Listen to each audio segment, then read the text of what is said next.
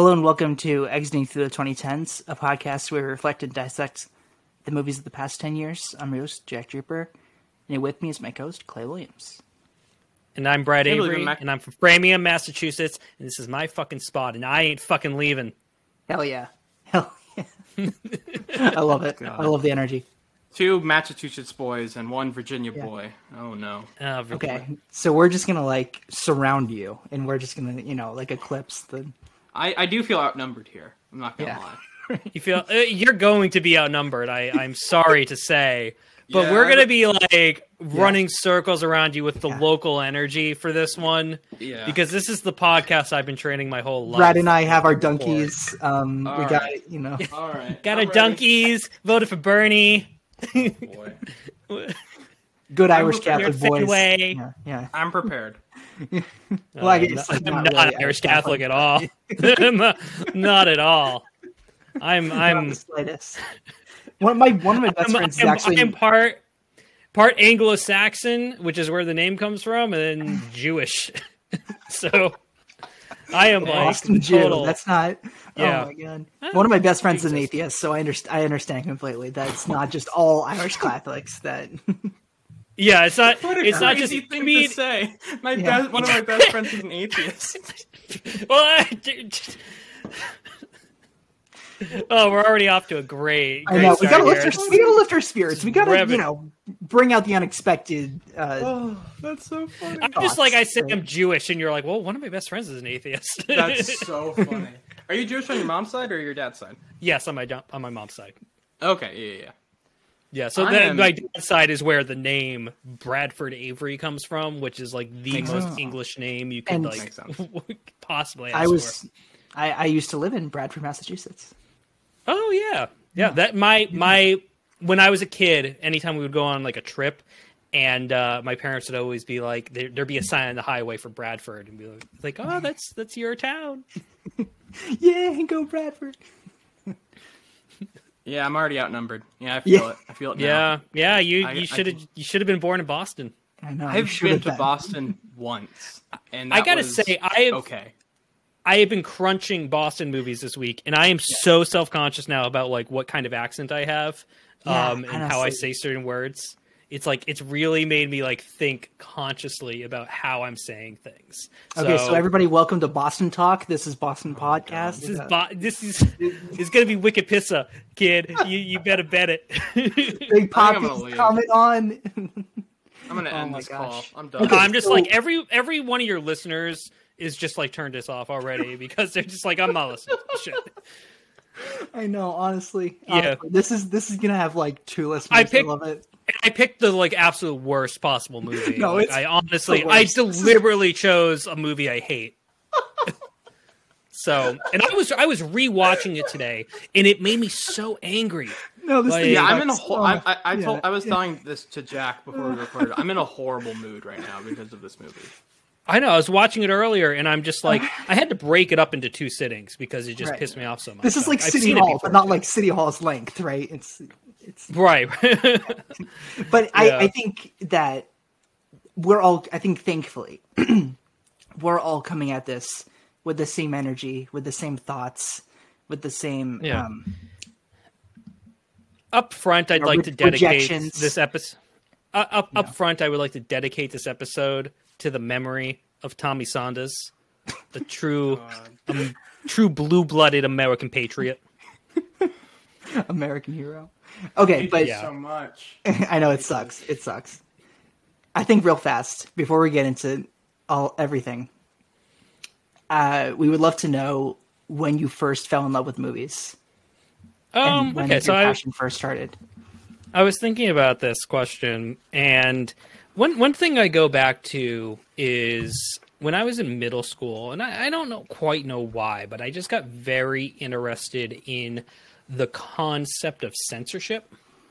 Um, it just eh, you know like banned books, and you know there was also if you remember the time I was I was in middle school, very much in the post 9-11 uh, Bush years climate, and there was like a, a list of songs that Clear Channel said you shouldn't play on the radio after in the immediate days after 9/11, and it was stuff like "I'm leaving on a jet plane" or 99 Red Balloons or, you know, every song by Rage Against the Machine. And the idea was, you know, and it, you know, uh, do you know guys know about that list? I'm no, I'm not familiar. Yeah, I mean it's it's very much the the nine post 9/11 climate, but it, you know I I thought uh, I was very interested in the idea of why people wanted to censor ideas or, or keep you know ban things. And uh, and so I, I got into that and then through transitive property that led me to copyright and the public domain.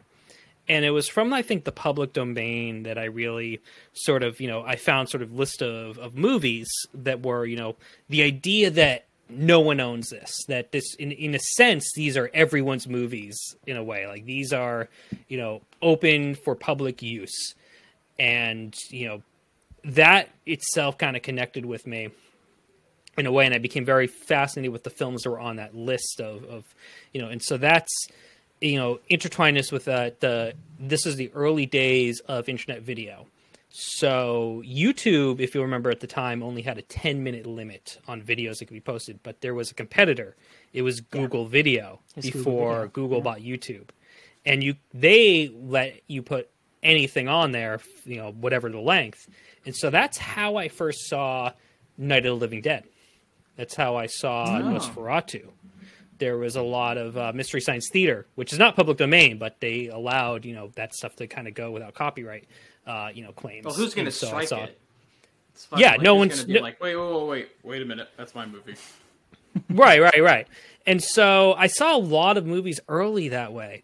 And, you know, even kind of going back earlier, I was always kind of interested. You know, I I didn't have the strictest parents, but it still wasn't like I couldn't see like horror movies or whatever. But I was very interested early, like growing up on the internet. I remember there was this website, Drew Scriptorama, that uh, posted uh, move like screenplays from Hollywood movies, and I remember reading like the screenplays of horror movies that I wasn't allowed to watch. Oh, that's fine. And uh, the this is also in middle school. This actually that might have been elementary school for like fifth grade, maybe. Like I remember reading like the screenplays for like the Nightmare you were reading on Elm Street screenplays movies. in fifth grade.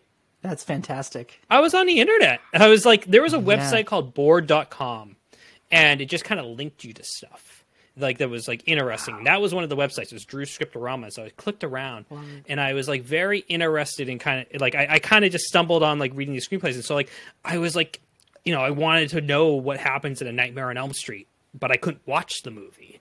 So I read the screenplay and I, you know, I absorbed the movie that way. I remember very much an early influence was um, this would probably would have been more middle school was uh, the Bravo 100 scariest movie moments special. Do you guys ever see that? Mm.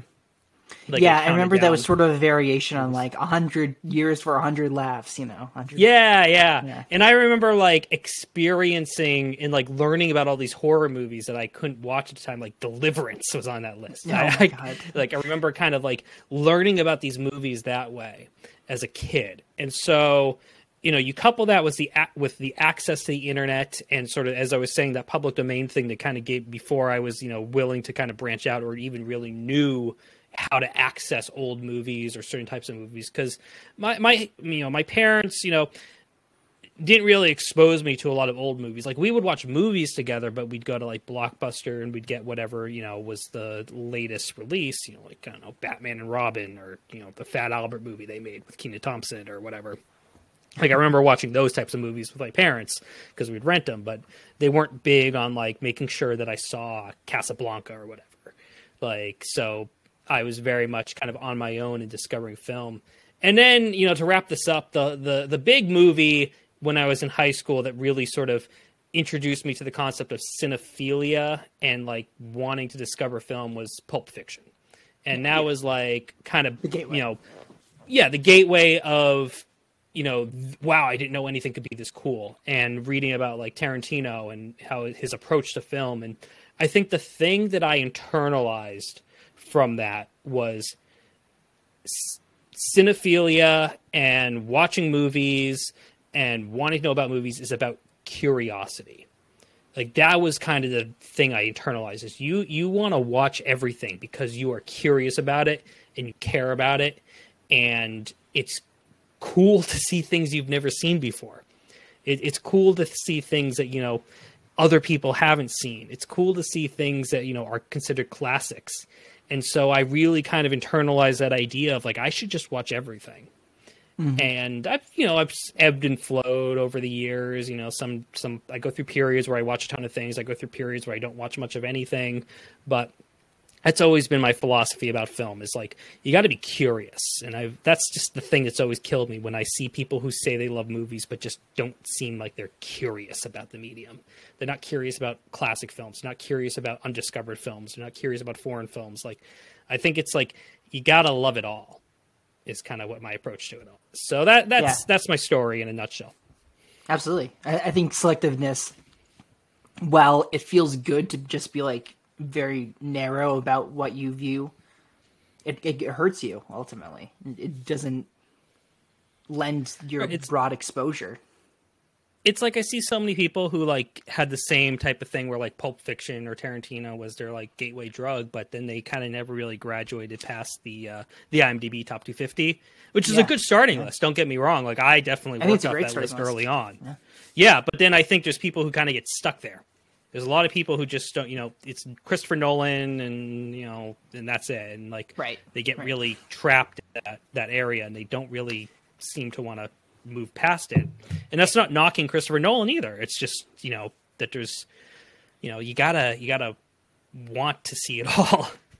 It's funny that you bring up tarantino because when you see someone especially at the age that you first saw him he can give you this adrenaline rush, but then what you do with that rush really does branch off into what you had and the people that just never leave his style. Yeah.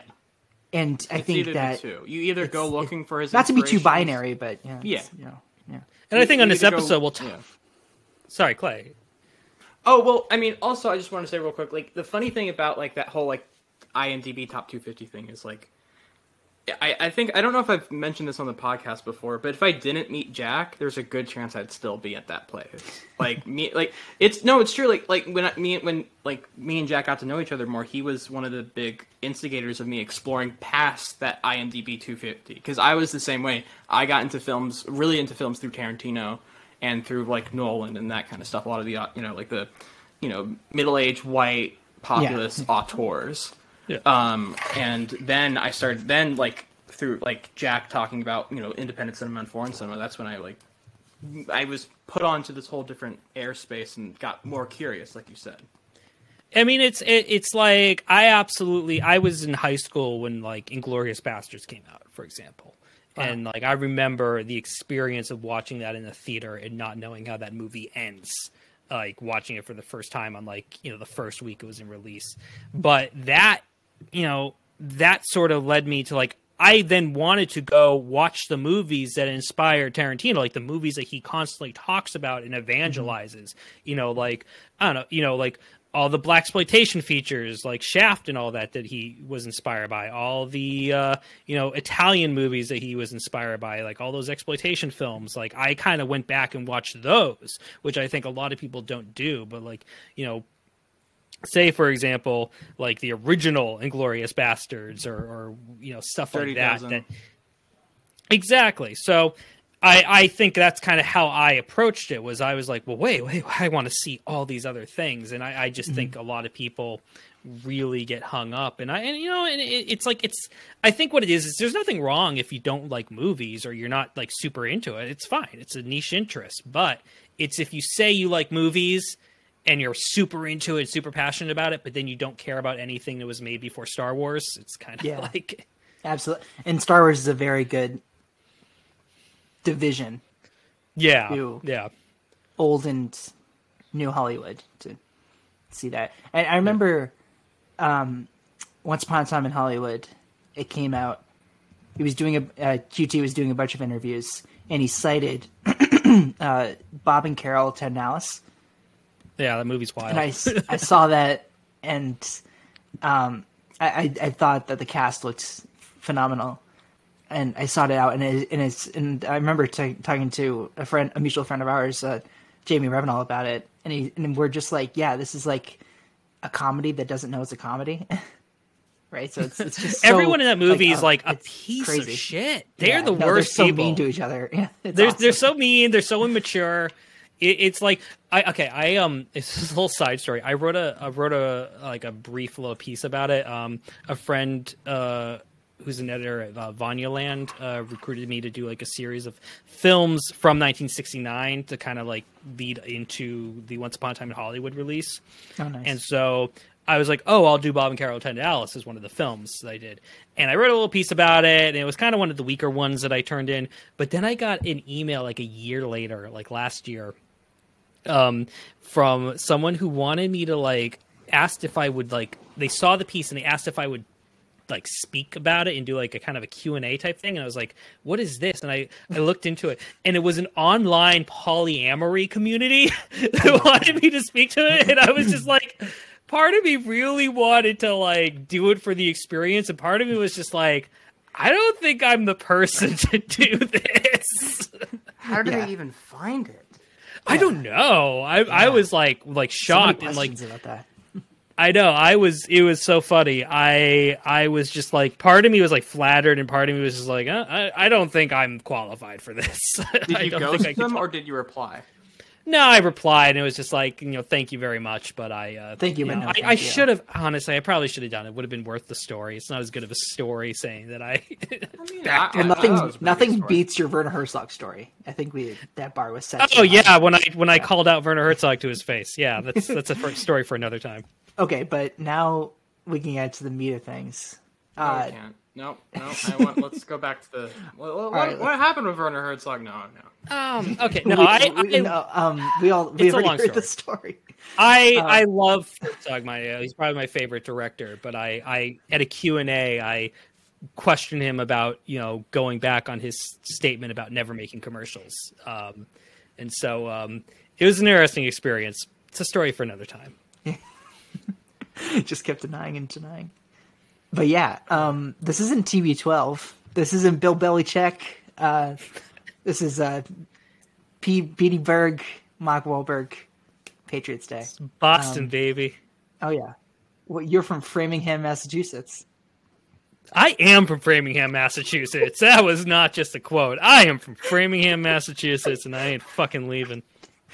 Oh my god! So No, I- when was the first time that you up- saw this? Did you see this in cinemas or was it just No, no, I waited. I, I put it off, and I watched it actually on a Like, you're not laptop like in San one. Francisco. You you weren't there watched- at the premiere, or I was on a work trip in San Francisco 'Cause and I that's premiered finally was like, at, um, I was in my hotel Fest, room, and I I decided I will just watch this movie. Finally, yeah, that's it's an unexciting Nice. story. It's an it's an nice, unexciting. Yeah, I mean, But- I think ours is just as, if not more exciting. Um, Yeah, but I think it you. So you you asked me if I wanted to be on the show, and I said yes. And I Oh. thought for a few minutes about what I wanted to pick and what would be interesting from the last decade that you hadn't already done. And I don't know. It didn't take me that long to land on Patriots Day, um, and I chose Patriots Day because I think this is an evil movie. I legitimately think this movie is evil. It is cruel. It is egotistical. It is it is the antithesis of what a movie about the Boston Marathon bombing should be because it is incredibly full of itself, wants to be an action movie, and is just putrid. It, it, it- I honestly hate this film, but it's fascinating. Like I, I don't think you can deny that it is a fascinating movie, and it's a propaganda piece too, which I think is again a reason that it is fascinating and a reason that I chose this movie is is to get into it. And I think we've decided that we're we're going to take you guys through a journey of Boston cinema, the history of Boston cinema. We're going to go beyond the 2010s, but for now, Patriots Day. of course. Um, and I think that just watching this in a San Francisco hotel might be a little bit more exciting uh, than myself. That I knew this was out. I knew this was a thing. I knew that this was a collaboration again, uh, the third time between Wahlberg and Berg. And The this, two Bergs. the two, of course, next the two popes. Um, and this was this was Wall slash Berg. well, this was something that had a deal of importance to friends of my parents and my parents. Like they all talked about. They all went to see it because this is this whole Boston Strong uh, idea and sense of community was so entangled in in the event, and I think that showing it in any capacity, um, exploitative or respectful, is enough to to draw someone of an audience um, in the the area in which it took place. Um, but yeah, and and just seeing this now is is quite fascinating. Um, not just since it came out in 2016, but also um, seven years after the event, which I think we should acknowledge and kind of date ourselves, but is kind of the this week of of when it happened. Yeah. Um, we're recording specifically around Patriots Day, so yeah, which is is you know if if you're not in Massachusetts and I think it's Ohio, um, it's not a nationally celebrated holiday. It's it's a I very had localized. no idea. Yeah, it's a very localized event. Um, it's a bank holiday. Um, and it's it's always focused around the Boston Marathon. Is you know not everyone, but most people get get the day off work. Yeah. The marathon is always held on Patriots Day, which is a Monday in April. Yeah. And usually, when I was in middle school, it would be on the spring my spring break, and I yeah yeah. I mean, you know, we can maybe we can do this now, but I I would typically go to uh, support friends of my parents that would run it because um, um, my mom ran it one year. It wasn't. It was like in the 2000s, and we didn't go this year, but it was because none of friends of no friends of ours were running it, and it was just it was it was crazy that we were in Florida for a spring break and and this is the one time we didn't go. Um, and that's sort of that's I remember my, like as a kid my thing, but yeah, we would we would go when I was a kid. I remember like we would be in Framingham and we would um you know go downtown and we would find a like places for the runners. You would like you would stand on the you wait for like a runner to like grab it out of your hand so they could get uh, you know get the juice. Um, and it was always like very exciting and, and fun when when one of them you know grabbed it from you, and it was like I, it's like very fond memories as a kid of, of doing that kind of every year. Um, you know, it, it, it's it's just for for context. And it's the I believe it's the oldest uh, marathon in the country in the United States, and it's certainly you know, I think most people know it's the premier marathon in you know in the country uh, every spring. And this, you know, the event, the marathon bombing, was a real like kind of, sh- you know, it's a moment that was very unsettling for obvious reasons, but it was you know one of those things that hits something a little sacred to to the area. You know, absolutely an event that is very beloved locally, in addition to attracting people from all around the world. So I think you know, in addition to sort of this being an attack on our city, it was an attack on one of our like you know major institutions, the Boston Marathon. But I agree with what you're saying about the Boston Marathon as an institution and as a world event you know it includes charities. Everyone pushes themselves physically and mentally um, and to have that disrupted the way it was was certainly a culture shock as well as a societal one. Uh, clay how was how was your first time seeing uh, patriots day? Um, i'm kind of like uh, brad in the scenario and like i didn't there was not, nothing really interesting about it. I think i just caught it like think I watched it in 2017. Like I caught it on iTunes or something. Um, I was, I think I saw Deepwater Horizon before this.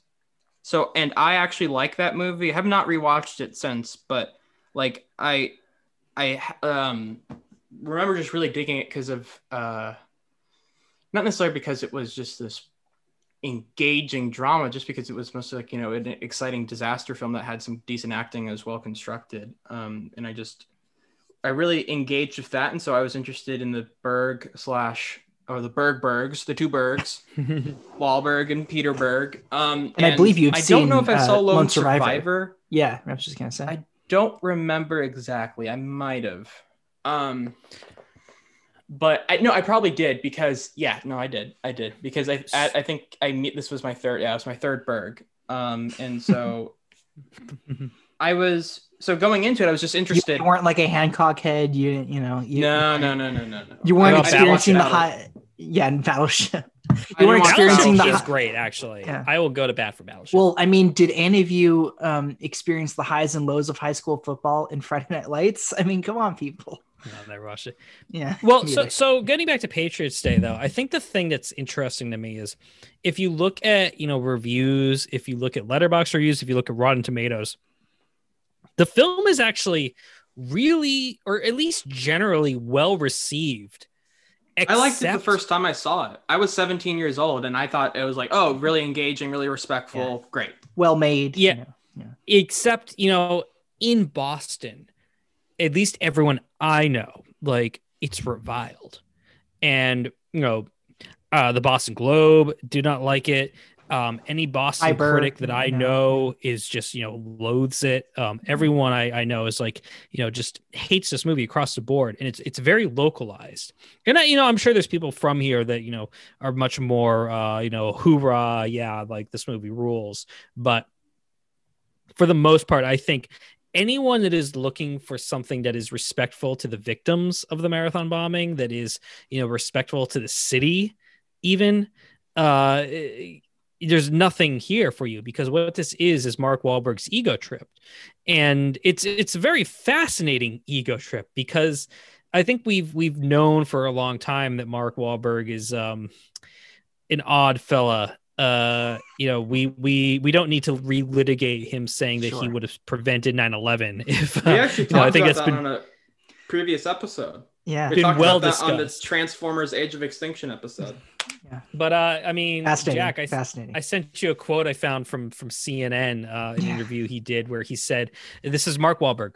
It was extremely difficult, but I think they felt a sense of relief and comfort knowing that I was there because now they had a single person that they could hold accountable." Um, bear in mind, he interviewed a lot of survivors uh, of the marathon bombing uh, beforehand, and you know, this is him talking about you know having spoken with them almost to kind of get their permission to make the movie. And I realized that, and I felt even more pressure. And that's why I told Pete Berg, I don't care, but we have to do it this way. Nobody is better for the job because nobody cares more than me. right. And it's just it's that last bit. Nobody cares more than me. It's that ego trip. You're you're dead on. It's he is a bizarre person. He's a narcissist. right. Right. Yeah. And he, he's constantly, and through these Peter Berg collaborations, is constantly inserting himself into our national tragedies um, in various ways. And this is obviously the most personal for him because he's Yeah. from Dorchester. And so he's very, you know, he is local and he's always very kind of tried to stay true to his Boston roots. And it, it's passionate for him. So I get that, but it's it's the ego trip of inventing this character of Tommy Saunders, uh, who is a uh, fictional cop, a fictional Boston cop that uh, is somehow He's at every he's a composite, but he's at every single event of the uh, Boston Marathon bombing and the subsequent manhunt. Um, you know, he's there.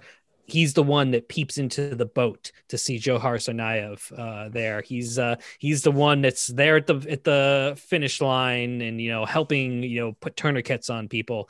He's there and you know it was it was a joke um after this movie came out you know my i had a friend who wanted to uh create a campaign to make a, a stat have boston put up a statue of tommy saunders just so that uh the city would be forced to say that he's not a real person That's Honestly. very funny.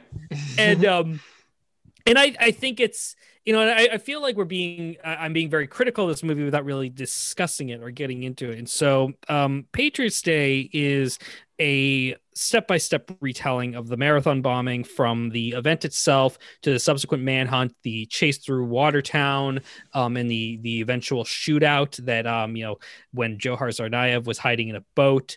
Um, the terrorists are characters in this film and we see them and spend a little bit of time with them. The victims are characters them, in this film uh, and we spend some time with them.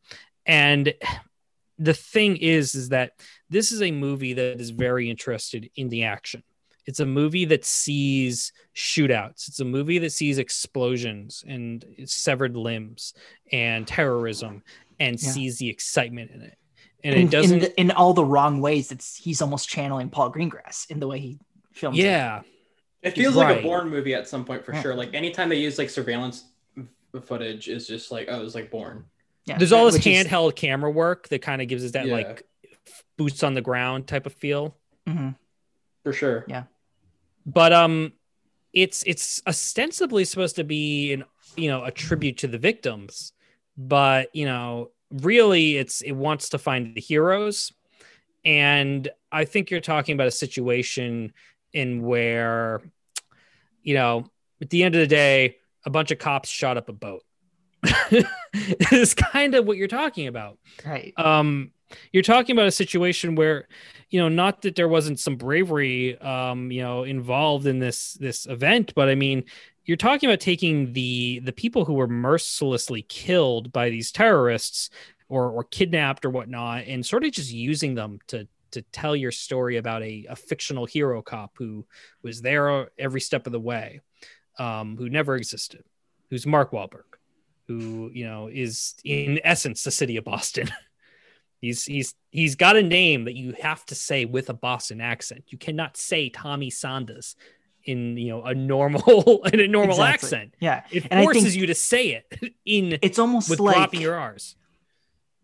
I always and you know we could be repeating ourselves from what we stated in, in Age of Extinction episode, but it's almost as if Wahlberg is never self-aware of himself in any performance. I, I think he's just he takes himself so seriously, and it it's distracting and it's egotistical.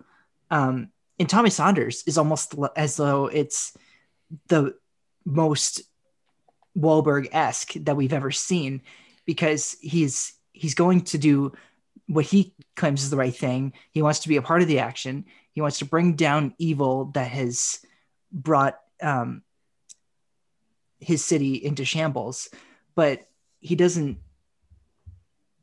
He can't eh, like escape his Boston from himself, you know, and people will they can't pronounce Mark Wahlberg without making some kind of Boston joke or remark. And it's like you're saying with the Tommy Saunders name, right? It's Yeah, two I mean, it's an, inseparable. There's a line I wrote down while I was watching it. Um, midway through the movie, one of the other cops uh, says to him, and uh, let me pull this up real fast. He says some, something along the lines of, "There's a thing of beauty buried deep in the heart and soul of Tommy Saunders." yeah, right. What does that mean? Yeah. What does that mean in terms of this story in which you've portrayed real people who were murdered, but it's played by actors, real people who were murdered? Um, you portray terrorists, real life terrorists, portrayed by actors. When you've portrayed, you know, the uh, effectively faceless victims of a horrible crime, um, and you take a moment to congratulate the beautiful soul of your Hollywood A-list star who is a fictional composite who's sort of meant to carry the audience through this story. Um, and I, I can't really separate the idea that this isn't, you know, Mark Wahlberg almost asserting himself as sort of a spirit of Boston itself and a spirit of, you know, of the police and a spirit of the so-called heroes and you know spirit you know and i say so-called just in the sense of you know this is mark Wahlberg. this is this is the guy who did nothing who was not there who but feels the need to tell this story on film in a way that emphasizes the violence in a way that emphasizes the gore in a way that emphasizes the um the fear um i don't think this is a movie about victims at all it, it it claims to be about victims. It ends with the the testimonials of victims, but it does not. It is not about victims. It is about violence. Yeah. the move the movie's basically the real like quote unquote victims that are what you could call characters even though a lot of them are just like the dad or whatever of the toddlers. I don't even know his name. He's like in it for two seconds and is like the big thing about him is that he has a son. That's like the only character trait he has. But you know he's one of the main victims that the movie shows. And it's like what the movie is not really a I, I can't understand the idea that people think it's about victims because the majority of the film is about cops and, Right. or the terrorists like it's, not even it, it's insanely not close. Like but maybe you could count Jimmy O. Yang's character um He's he's the best performance in the film. He's absolutely the best performance in the film. yeah. I, I i i can definitely see that. Um he's yeah he's solid. I, I the funny thing is watching this movie it's just like i actually I, I don't know if this is a hot take or whatever but i actually think Wahlberg is kind of good in this movie like just like acting wise and i think like Wow. the scene it's like especially like the scene of him like basically like crying to michelle monaghan about like what he saw at the bombing i think is pretty engaging i i, I don't mind him as an actor to, to be honest I, I think sometimes he, you know even though Oh, he is yeah. I like him he- as an actor actually. yeah yeah even though he can be very like he can be a char- you know a caricature of himself and he's uh, horribly annoying as a person and as a personality but i, I do find him to be a decent actor. Um and so like i find the performances to be you know across the board like pretty good. Like there's some that are just like uh, uh too just some that are just so completely out of it that i i'm you know like, I- like i don't i don't really buy any of the terrorists or whatever. I don't think they're i mean I, they're given nothing to do really. I mean like they're Al- not given Alex actual Wolff characters. is okay.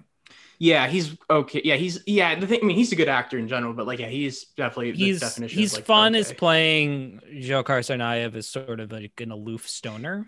Um, No, Which I- is kinda- yeah I, I think the only thing I really like about this movie is that it makes the the terrorists out to be bumbling idiots. Like I think that's the only thing that's like really worthwhile is really taking any sort of potential glamour out of of what they've done um, by making them out to be these total buffoons, which I, I think is fine. I think that's a fine way to do it is to just show like you know these these wannabe uh, you know you know martyrs Jihadists. just being Yeah. you know, total you know total uh, chuckleheads. Dipshits. I mean, that's kind I of how they are portrayed in the film, and I'm okay with that. Yeah, and and honestly, Wolff is actually my favorite performance, and Hmm, I think it goes it goes to, um, I've known him forever. Like I've known Alex since Naked Brothers Band, you know, and and I think I'm always gonna have a little bit of, um, forgiveness for any project for him, uh, or Nat Nate is gonna is gonna be in, um, because he's only like around Clay and I's age, um. But besides that, I, I I do think that he nails the wannabe martyr of the Tsarnaev brothers because they purposely make it out to to say you are not what you think you are, and I don't. And again, like I don't know if Pete Berg knows what he wants to say about them, like about what they were trying to accomplish, and maybe we don't. And he's willing for the audience to fill in those gaps. Um but it's it's like you need to say something like you're clearly wanting Wahlberg to be a vessel for the third time now you want him to be a vessel for true American heroism and uh the nature of good bringing people together for to fight a common enemy but once it becomes something of fighting like something so f- personal it, it doesn't feel it doesn't feel like This it meshes a film that suffers from the presence of stars.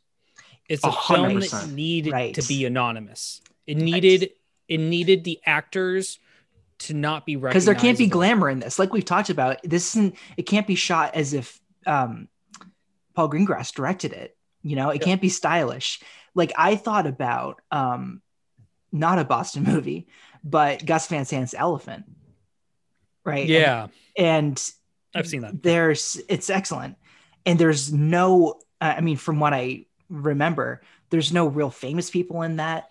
The um uh, the students and the school shooter are treated with equal levels of respect or or no one is given equal like sympathy or something.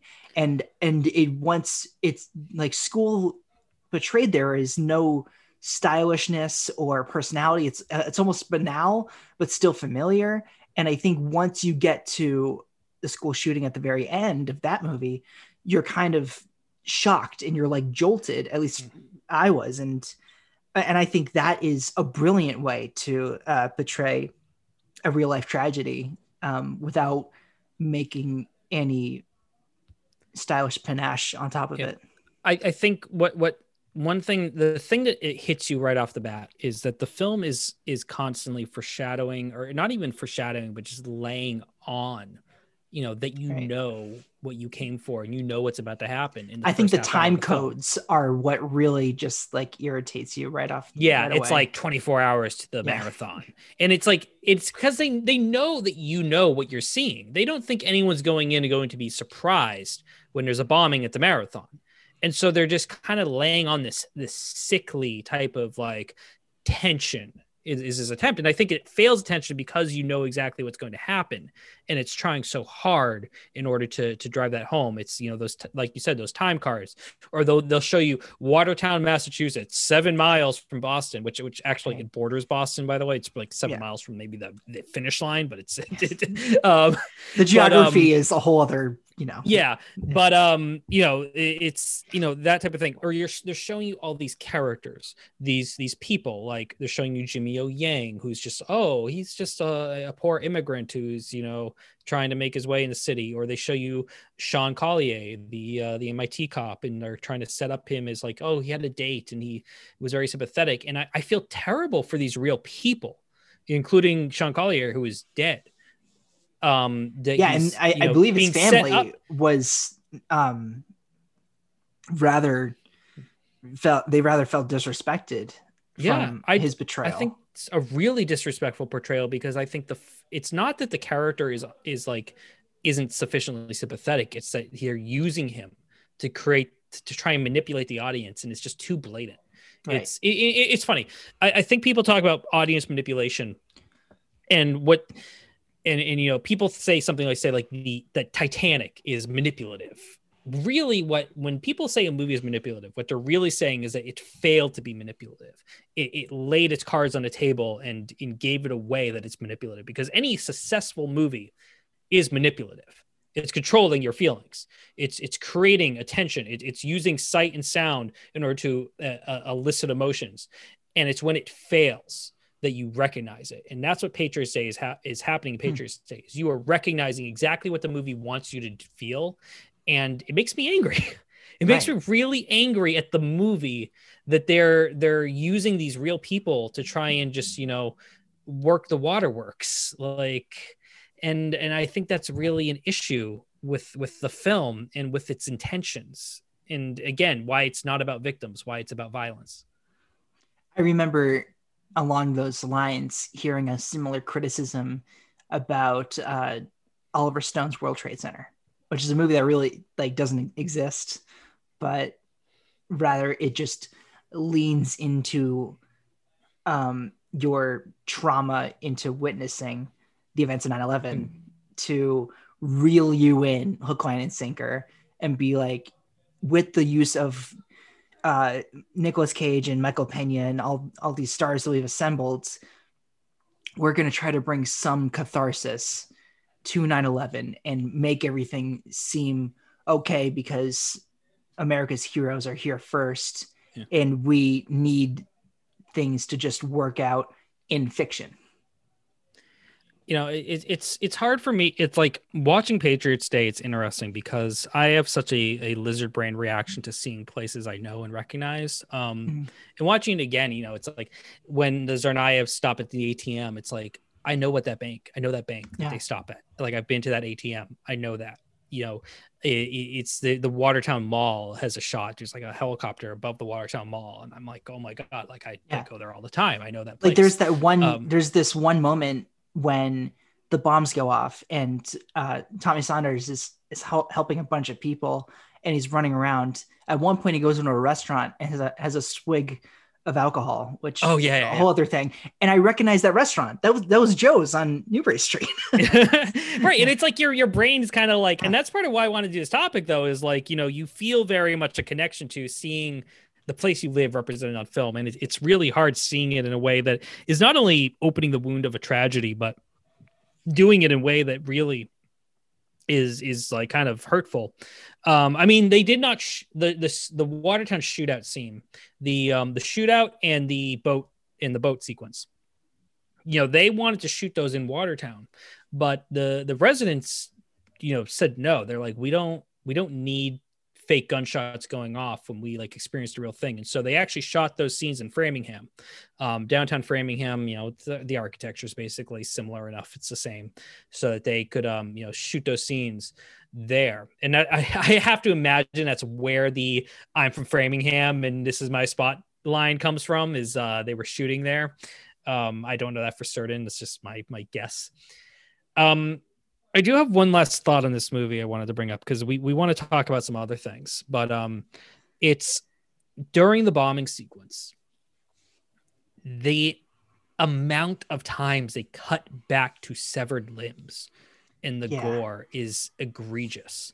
It's it's constantly it, it's you'll see smoke, you'll see Mark Wahlberg running around, and then you'll see a leg, and then you'll cut, and then you'll see another leg, and you'll cut, and you'll see another leg, and it's it's I have to ask, why do you think they are rubbing our noses in the violence so much, in in, in the death, and you know, and you know, amputations so much? So it's they really are sticking your face in those those severed bloody limbs. Berg I wanted think- to make a thriller. Oh. He wanted to make it. He wanted. He can. He can. This movie is constructed as an action thriller. It is just pure, per like bare bones. It is like the whole talked about the leading up to it, the time codes, the tension, the score itself. I mean, it's a good score, but Tra- It's Reznor and Ross, which I forgot about actually. yeah, I forgot yeah, that too. yeah. I found the funny thing though is like, and I don't know what Reznor and Ross's notes were about making the score. I found it gross.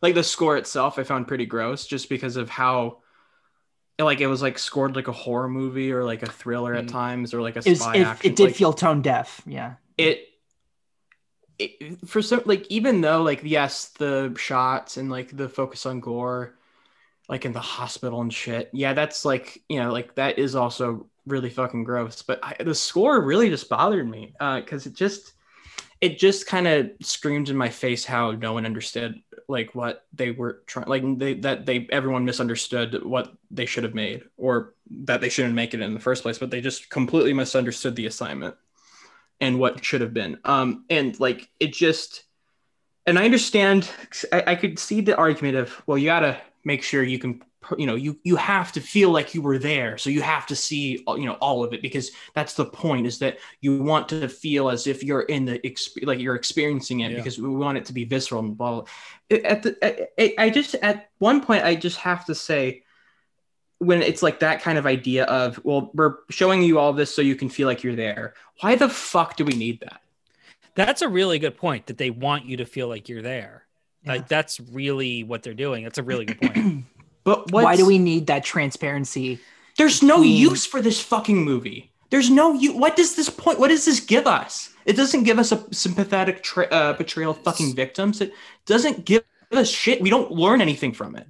It's So so I I was really struck um and Jack this is you mentioned this movie and I I watched it for the first time this week.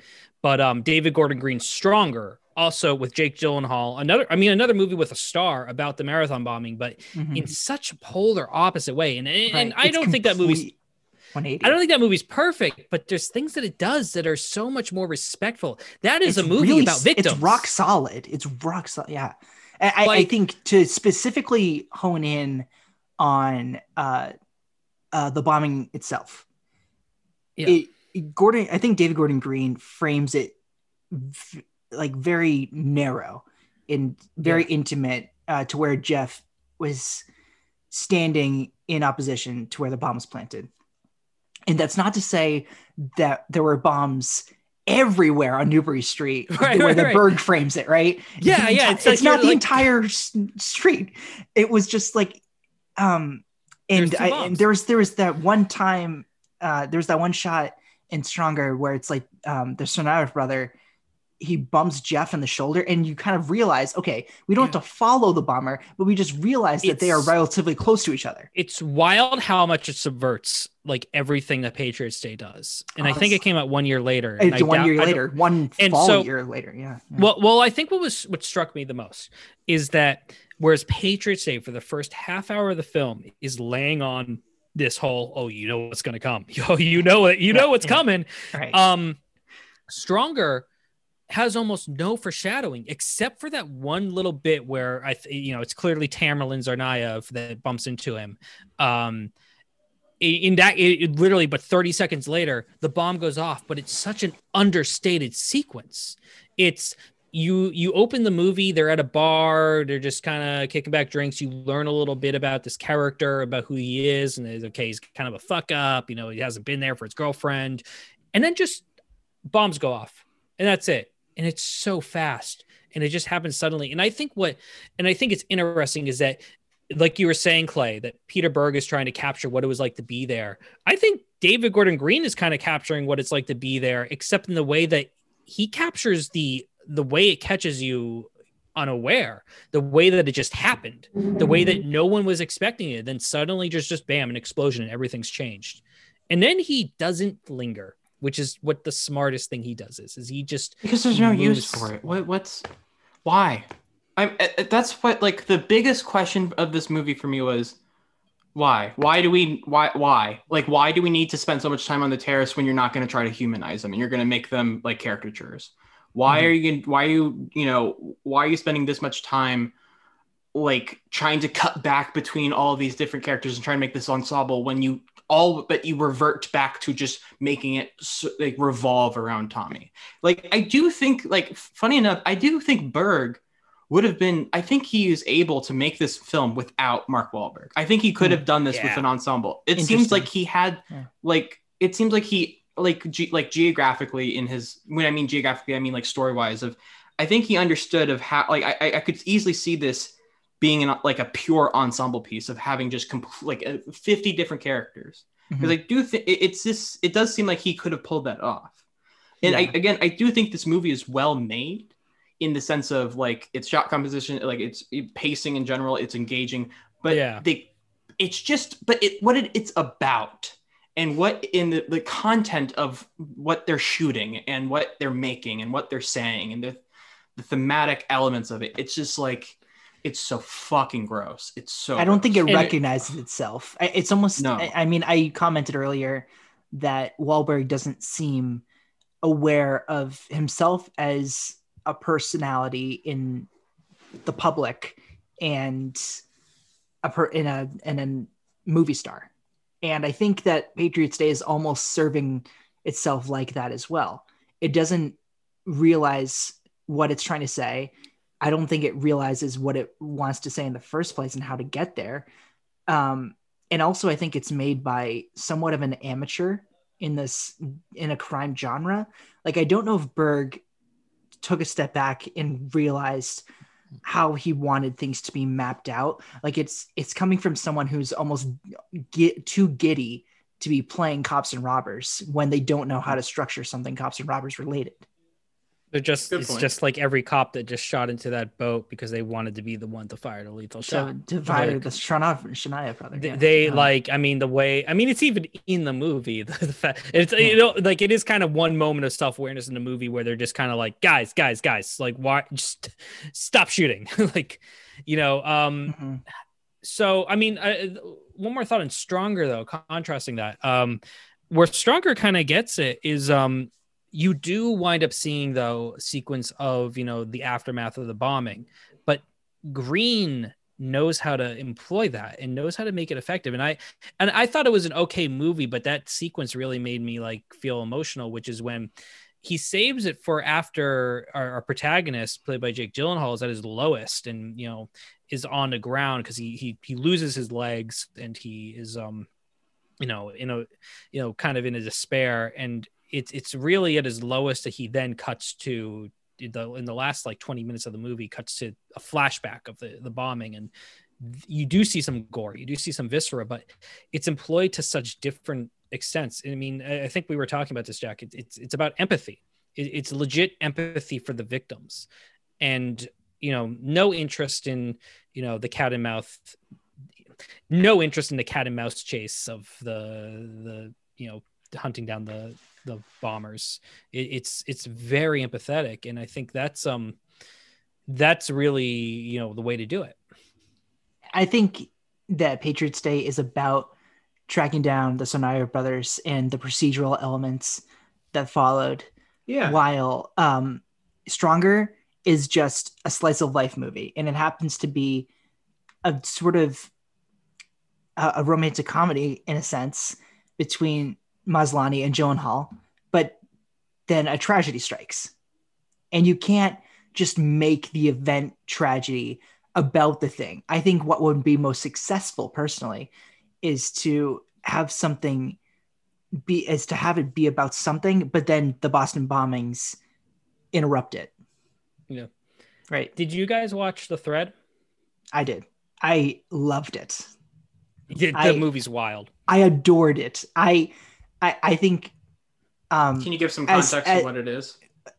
um yeah, yeah i just um as you know as someone who's who starts a, a 2010s podcast i think i love everything 2010s pop culture related right? And i think that the internet is so vital to um to getting at pop culture related 2010s things. So, so the And- but, thread but is yeah a no i just i really i really enjoyed it that's all. The, That's- the thread is a documentary about the Boston uh, marathon bombing, and it's available on tubi now by the way before we forget to- Yeah, and it was on Netflix for a while. Um, it, it, it's spec- and I think what's brilliant about it is the director specializes in stories about terrorism. He's like a, a, a docu journalist, and the the story kind of follows how misinformation spread on Reddit and on 4chan and through the media um, to lead people in the public to believe the wrong people were the were uh, responsible for the marathon bombing.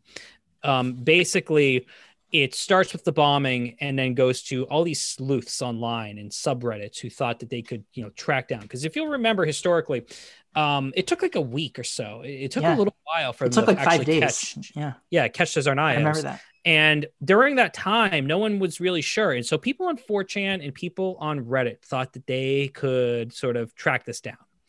And they were pouring over footage and photos. And what happened is they ID'd the wrong person. They found a kid who had gone missing about a week earlier, a week or two earlier, who was Muslim and who it turns out um, tragically had killed himself um, and was dead uh, at this time. But they thought, oh, he's gone missing. It must be because he went and planted a bomb. And so this would have just been, you know, bad internet chatter if it weren't for BuzzFeed and the New York Post, which Yeah. picked up this story and ran it, creating just a nightmare for the family. Um, and it's the- also you know, when BuzzFeed just started to to get into like serious real news. serious journalism and Was this the Syrian national they mentioned, like they mentioned on the news, like just in passing in the film? Because there's this point where, like, well, we've received reports, or, or like they're like they interview uh, the police chief, and they said, you know, is it true that you have a Syrian, na- a 20 year old Syrian national in custody? And he's like, no, that's not true. And how like that was like the They thing there's something floating similar. around. They at one point J.K. Simmons or John Goodman, I forget who slaps down John New York Goodman, I Post. think. Yeah, John Goodman slaps down a cover of the New York Post and is like, "We have to get on this." Um, I think that's what it's referring to in, in Patriots Day. Um, But but the thread is wild because you know, kind of the director turns to these subreddits and starts asking, "So what the hell went wrong? Like, what the hell did you people do?" Right. like he really like he really turns the the camera towards these people online who thought they could do this and just are like and he's just sort of asking them what the fuck is wrong with you? Yeah. Like what is like like it so he finds the the moderator of the subreddit that was like find the boston bombers. It turns out it's, it's this dude who just is like some guy in college. Yeah. Some guy in college who Yeah. just like is totally out of his depth. He's like interviewed in a bathrobe and he's drinking seven up out of a bad motherfucker mug that's very funny. and he's like and they're like oh you like movies? Like yeah like like terry gilliam movies and yeah Quentin i want to create he was And- he was he like his first talking head interview was like i like to create worlds. Yeah yeah. Have you guys He's seen? like- have you guys seen Feeling Good, Man? yeah feel good yeah man yeah. that's right. Yeah. Yeah feels good man. Yeah the the pepe Yeah, feels good, man. Sorry, yeah, but there's Yeah. like, but that that you're just describing that because I haven't seen the thread, but like that describing like that whole 4chan culture, and there's like these interviews of the people who are on 4chan and that whole like it is very much like these people who feel like they are the ones who know who uh, you know I, I i know how to do this because i have the internet i i actually know everything and i actually have like Yeah. the skills required I have the most important tool in modern technology. So i must And- be equipped and I think I think the thread is fascinating because it takes early internet, early or like I I still consider 2013, 2012 to be very early development. I think um, what we are aware of now with um, where BuzzFeed is and their uh, journalistic legitimacy and Buzz and uh, Reddit and how it's constructed itself to be much much more sophisticated i think in 2013 that we can see the developments. And it is it's a very special kind of time capsule.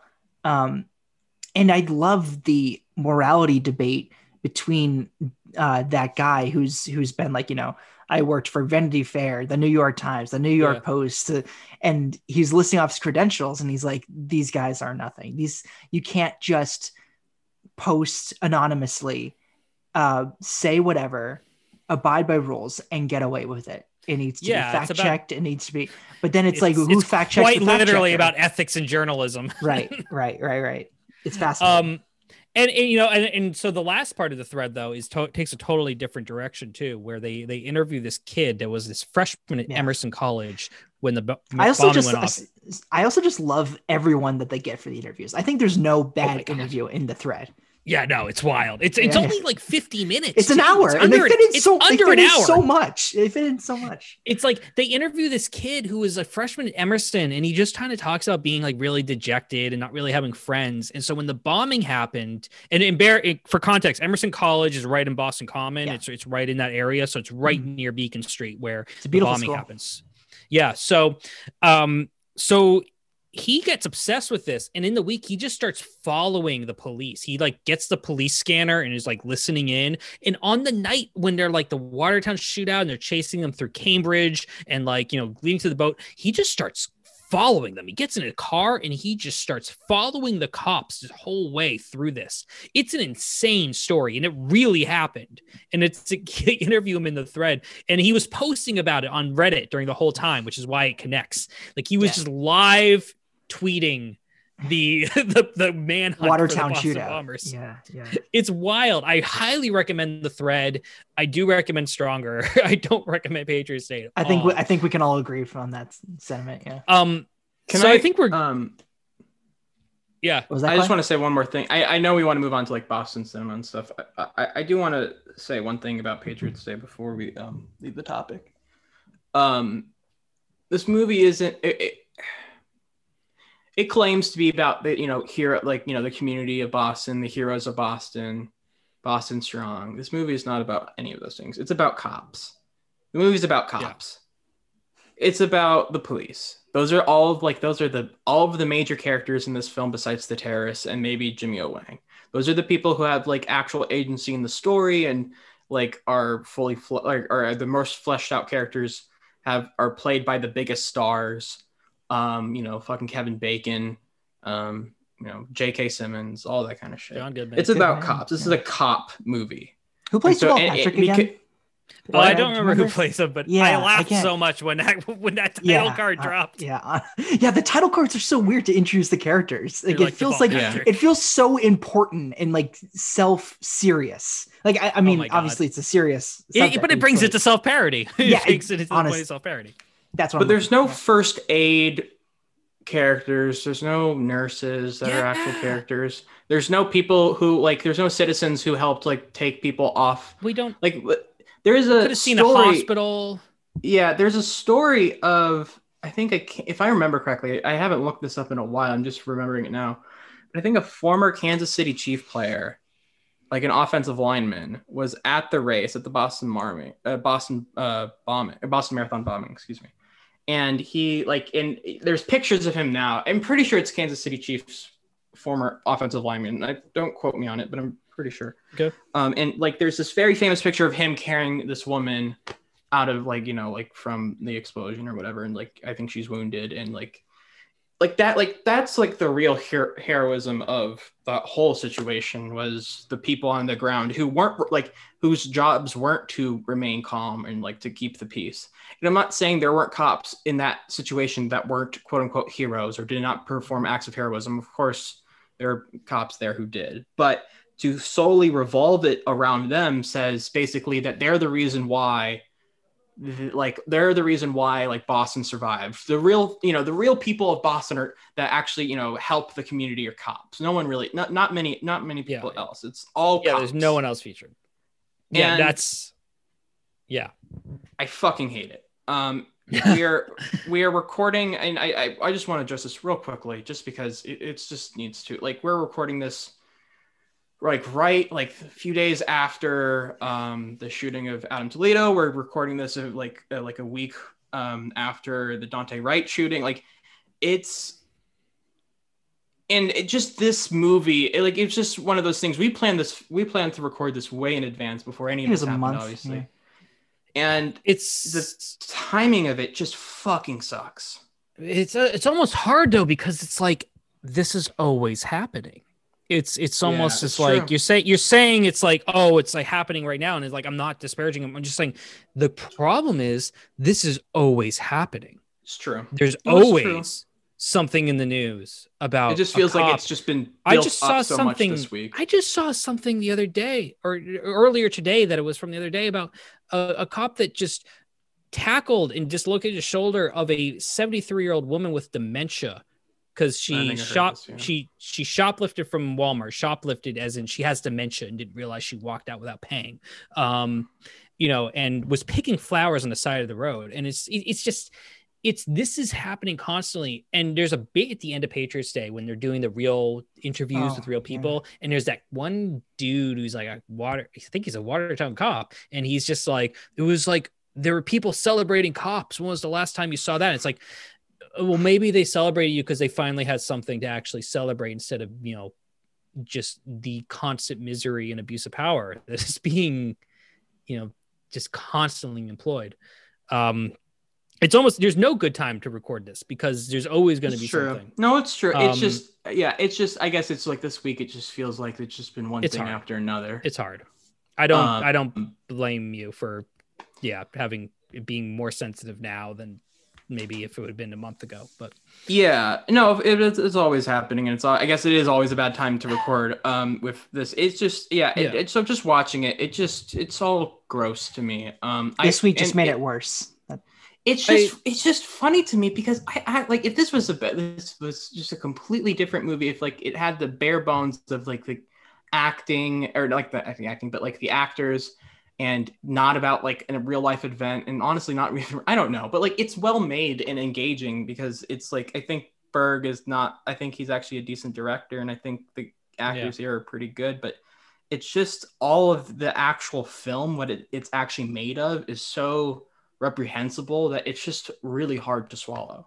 i said at the top of this podcast i think this is an evil movie and I, I don't mean that like hyperbolically i think it's like what it's doing is is kind of evil um in that it's a propaganda piece it's it is. you It know really is. I, I i think we said something i mean we were uh, in a um a chat the other day made some crack about um michael bay being a leni riefenstahl but like i mean peter berg is kind of that as well in certain ways Yeah. i mean these Yeah. are They're the same Yeah. ilk. yeah All right. it's it's Yeah. of of a similar way um i mean it, it's a bad segue but um i mean i think we should you know i do have a lot we want to cover with Yeah, no, for sure. Boston Uh, yeah, I, honestly, cinema. the the the less we talk about this movie, the better. So let, let's get into some Boston shit. i mean Brad, do i you, mean getting do you have Boston, any? Actually, well, I mean, before we go, do you have any last words on Patriots Day, or should we? no Or, we've said should our- we do? we've Or actually, should we do favorites? No, no, we're not. We're not Okay, doing. yeah, I, okay. I, I, I, can't know, believe I know, I'm- I know. Okay, I just want. I'm cutting like we're not doing favorite or worst scene. I don't. I just I can't with this movie. I'm, yeah, I'm just gonna it's- lay down the law. yeah it's it's i mean there, there's a lot we want to get to though i mean i think there's a lot to talk about in boston cinema because in, in a way kind of talking about uh, patriots day so much of what's kind of popularly recognized as Boston cinema is crime movies. I mean, you think about True. what are the big ones? I mean, what are the big ones that come to your mind? Probably The, The Departed, town. Yeah. The Town, Departed. uh, Gone Baby yeah. Gone, Gone Baby Gone. um, Mm. Mystic River. Boondock Saints. Yeah, they're they're crime movies. It- Yeah. It's so much about crime. All Saints Day. Yeah, Either with Ben Affleck or Kevin Bacon. yeah. Ben Affleck. For some reason, you know, it's funny. Kevin Bacon's not even from Boston, but he's in No, so very many much not. Boston Isn't it like LA? It's so weird. Or, you know, Yeah, but he's in so many Yeah, so- Boston. yeah, I think he's he's, just in Philly, some- maybe. Uh, yeah. yeah. Double. something like Somebody fact check that, please. But um, yeah, it's it's funny where he's he's in so many Boston movies. But He's I mean, Ben Affleck, obviously. Oh Your- your wow! Yeah. Ancient From downtown. Yeah. Yeah. So um, I mean, but it, it, it's funny to actually think about kind of um you know what is representative of boston on film and how much deeper the story goes. And i kind of start i kind of deliberately decided to start with patriots day because i thought sort of thought it was i mean if you think about the 2010s in boston i mean this is a podcast about film of the 2010s and if you think about the two most defining things that happened to boston in the 2010s i mean or the, the rather the three most defining things um Tom Brady leaves the city. but um True. but actually seriously, it's the marathon bombing and it's the death of Thomas Menino, um, our Mhm. longtime mayor, and giving way to Marty Walsh's uh, Mhm. administration throughout the 2010s. I mean, those those are really the two big things that happened to the city in the in the decade that kind of redefine it. Is the marathon bombing and and you know uh, Menino uh, going away, but um, in film. This is the real first full decade of having the and then number four is also um n- and number four. We should also mention Demoulas and Market Basket going on strike, and it's like you know, That was actually yeah, a pretty big thing. Um, but um, you know, in terms of cinema, um, it's the first full decade of the Massachusetts tax credit, um, which went into effect in 2006. And you don't really start seeing it until the next year in terms of the movies that are produced. I mean, before that, uh, films like uh, Mystic River and The Departed, you know, Eastwood and Scorsese had to really fight to get their, um, you know, you know, to be able to film here. And you know, it's it's like why can't you just set it in LA? It's easier. to What's the here. tax credit again? So basically, there's a um a big big benefits for film productions of a certain size, i.e., Hollywood, that film in Massachusetts. Um, I actually have pulled up the Massachusetts Film Office's fast facts here. Uh, so Massachusetts advantage: no project or annual caps. Credits are transferable. Ninety percent cash out option. Minimum qualified spend only fifty thousand dollars. No residency requirements. And uh, the law has a 2023 sunset date, but it is fairly popular and probably going to be extended if uh, if current uh, modes hold. So, productions get 25% payroll credit, 25% production credit, sales tax exemption. You know, uh, eligibility, feature length film, video, digital media projects, TV series with a maximum of 27 episodes, a commercial for theatrical or TV viewing or as a TV pilot, multiple episodes of a TV series or multiple commercials for the same client may be aggregated to qualify. Um, it goes on. There's basically it's very financially beneficial right now to film in Massachusetts, which is being so they want they led- wanted this to be another Vancouver, Atlanta, Georgia situation. Uh, exactly 100%. And it has worked. Um, there has been a big boom in movies made in Massachusetts within the past decade. I can And- name another one that doesn't take place here. I believe Oh yeah. it's filmed here. Which one? is uh, David Russell's Joy? Oh, interesting. I didn't. Yeah. Yeah. I didn't realize. That. I never saw it.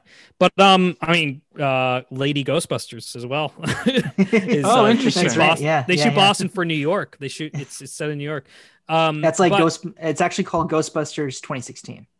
Oh, Yes, okay, yes, yeah, yes. That's right. That's but um but uh you know so i think you know i think we look back though and of this past decade and there's been a lot of films in either massachusetts or boston that um have really taken off. And and and i've always been a big defender of the tax credit in the sense that i feel like cities and regions you know part of their mythology and part of their history is kind of told through you know media. It, it- it's i think you look at say los angeles and new york which are the two big film production hubs in the united states and how rich a history is told of those two cities just through the filmmaking that has occurred there that has captured the city throughout history. And the story of Boston film doesn't really begin in earnest until about 1950.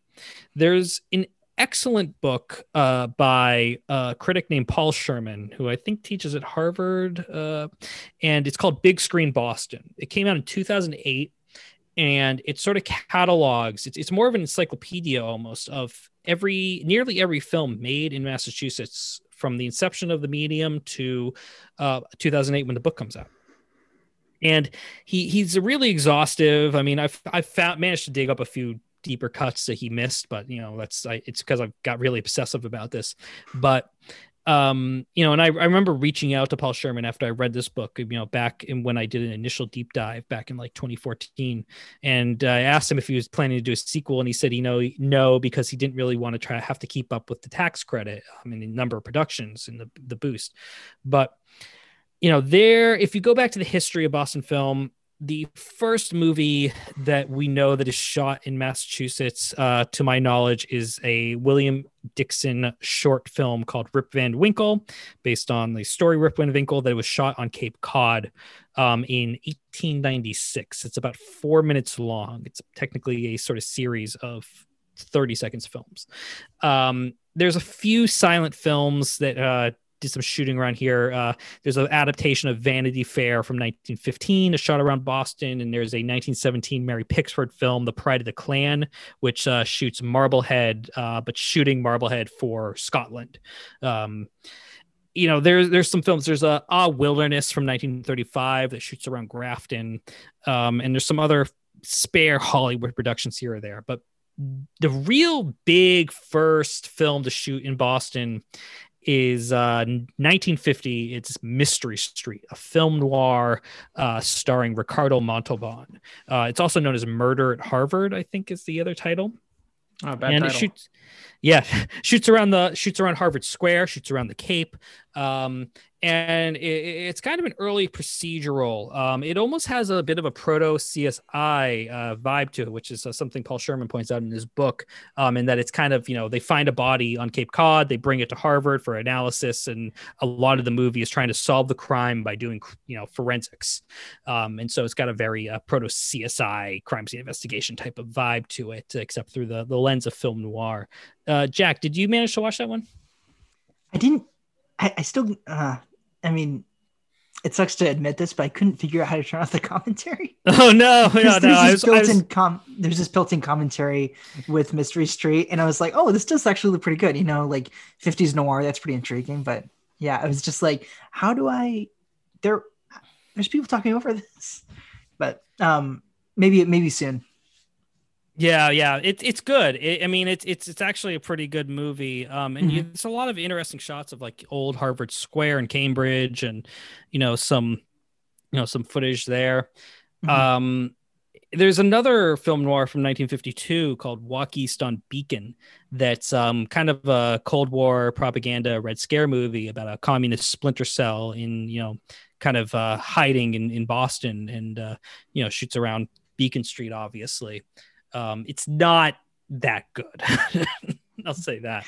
Yeah. But um, you know, it, it, and sort of, I think you know, there's a lot to talk about in between. But um, you know, sort of, film production starts ramping up in the 60s and 70s, and through the 80s and 90s, and, and finally to this um, you know, current period. Um, I think if we talk about just the 2010s, though, I mean, the, the decade kind of begins with a bang. You have back to back. You have um, in 2010, you have uh, Ben Affleck's The Town, and you have David Fincher's The Social the Network. social network, right? Of course. Yeah. What are your thoughts? I mean, I'll, I'll throw it to you. I've been saying a lot. So, what do you guys, you know, think there? I think we have yet to cover the town, and I'm very excited when we do. Um, but with the social network, it's I think we we went when we covered the, the social network, we were eager to, and we were giddy, and I think that eagerness and that giddiness it showed in that episode because um, we won, we love the movie, and I'm speaking for for you, but uh, I'm, Hey, speak I don't think me, I've seen it, yeah, sorry um but it's it's more that I, I think it does an excellent job um showing harvard as as any fincher uh, location as very lived in. Um, but it, it's it's like the little things that like I knew the river that the that the Winklevi would practice the rowing on. Oh yeah, yeah. And it's like it's the- the it has a very specific the Charles, yeah, of course. Um, and yeah, it's it's it's great. I just I love both of those. Um, I like how both Affleck and Fincher differ from their portrayals of a somewhat similar location. Yeah, I mean, I think, um, I mean, you know, I mean, the there's some scenes of Social Network where they go off from Massachusetts, like you know when they go to Sacramento and um, right? yeah, but but like i mean i think the town is really interesting i mean i think you know so so affleck does gone baby gone in 2007 and then he does the town as his follow-up and you know it, it, it's it's it's a movie I haven't seen in a little while, but um, I didn't get a chance to rewatch it. But I, I think uh, you know a lot about say like the Fenway Park finale at the end, mm, and how essentially you know in you know romanticized boston is in that film um even as he's sort of doing this this gritty crime movie which we've seen a lot of in boston you know i think it's it's a really romanticized portrayal he's of the trying to do. Heat essentially. yeah yeah he is Um, Instead of LA, it's yeah, Boston, and Yeah, like of course. man loves to romanticize heat and heat. Because, I can't believe I just said. All right, but you know what I mean. Like, you know, like Los like Los Angeles very much is like the backdrop of that movie, and so Boston is very much the backdrop of the town. Um, I always forget. I don't know if this sounds stupid or not, but I always forget the Social Network takes place in Boston because it does. It's just it, I, I, I it's like a Harvard movie, and I know that you know Harvard is obviously in Boston, but I differentiate those in my head for some reason because I think for a long, lar- large part of my life when I was younger, I knew Harvard, but I had no idea where it was actually located. I just I never questioned it. I never was like, well, where is Harvard? I'm just like, oh, it's a college that is like one of the best or whatever. Smart never- people go there. Yeah, Yeah, exactly. yeah Yeah.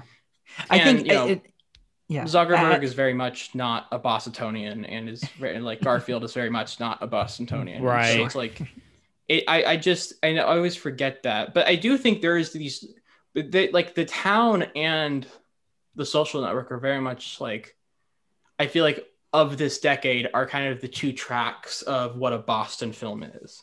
It's the Yeah. one that uses as a subtle backdrop that is actually just kind of like you know that like accentuates the actual movie. It's you know it's very you know subtle setting, and then there is the movie that is about Boston. You know, there's a Yeah. Boston Right. movie with all there's the one. accents, There's all one of the that is- culture, all of that. there's one that's a Boston movie, and there's one that happens to take place in Boston. Exactly. I And mean, that's I like kind of said something- tracks. Not to get ahead of ourselves, Brett, because maybe you'll bring it up in a bit. But I said Sure. something similar to Spotlight, where Yeah, I think it's I it's a bit of a episode. mix of the two. That it's a community coming together to find something secret that has also been an open secret for a very long time. Um, but it's also something that could just as easily take place in Chicago, I feel. you guys said something interesting on episode, which is kind of um, talking about Boston as a small town, which is which is interesting because it's both true and isn't. You know, in terms of like neighborhoods, yeah, it's you know you kind of have you know kind of like New York though, like in a similar way, like you know you have a city kind of broken up into neighborhoods and. And you know, New York has its boroughs and has its has its you know various you know streets and blocks, but um, you know boston has is broken up into a lot of different areas. There's dorchester there's east boston there's um you know there's allston brighton there's you know uh, all these different parts of the city. And depending on which part of the city you're from uh really varies. And, and i think it's something that can maybe be confusing to people who aren't from here but you know like cambridge where harvard is is its own municipality. It has its own mayor. It's separate. You know somerville is um Somerville. also part of greater boston but it's its own city. It has its own mayor. Um, Watertown is its own town. It's it borders Boston, it borders Brighton, uh, but it's That's what we know, see in Patriots Day.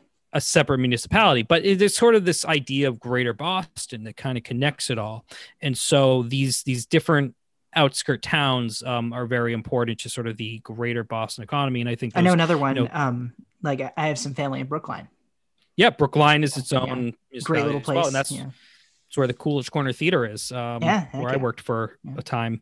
Um, you know, I shouldn't. I didn't. but it's, yeah, I didn't make that connection. That's right. Yeah, yeah, yeah. No, I worked at the Coolidge Corner Theater. Yeah. in- Hey, in listen, no big deal. and- Just don't mind me. You know.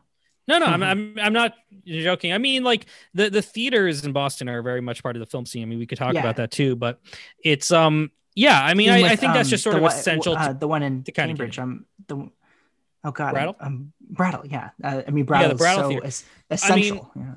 The Brattle Theater is not just essential in terms of like if you're around here and seeing movies, but like the Brattle Theater is quite literally where the Criterion Collection was born because Yeah. uh, the founders um, of the Janus of Janus films, you know, kind of uh, you know worked there, and that's where it was established and built out. So I mean, there's a, a major piece of just overall film history at this Mhm. one repertory theater, this one screen repertory theater in Cambridge, Massachusetts, in Harvard Square. Um, you know, I, I think going through films uh, of Boston in the 2010s is is an interesting list. Um, I mean, I, I think you you have films that try to kind of capitalize on the crime and you know the Whitey Bulger story, like Black Mass, which um, Ugh, ugly movie. but yeah, bad movie. I, Oh, I think it kind of Clay, I didn't know you saw that. I saw. It funny enough, I like that was. I saw that in theaters. I don't know oh, why. Oh, wow. I, Wow. think I, I, was, saw it in theaters too. No, I just I, didn't will, know. I, w- I was seven. I, I that was also. I think I saw it almost around the same. Wait, no, that came out in 2015. Never mind. I It did, was like 15 when. I saw it. I was 15. Yeah. and I was just like, ugh. I mean, it's it's that one's interesting. It tries to do an interesting thing where Strangely uh, good the- cast. I remember. all the Yeah. stuff with Connolly is like done like Goodfellas, and all the stuff with Bulger is done like The Exorcist, which is a good idea in theory. It just needed a better director to make it work. Who it? Um, it doesn't work in practice.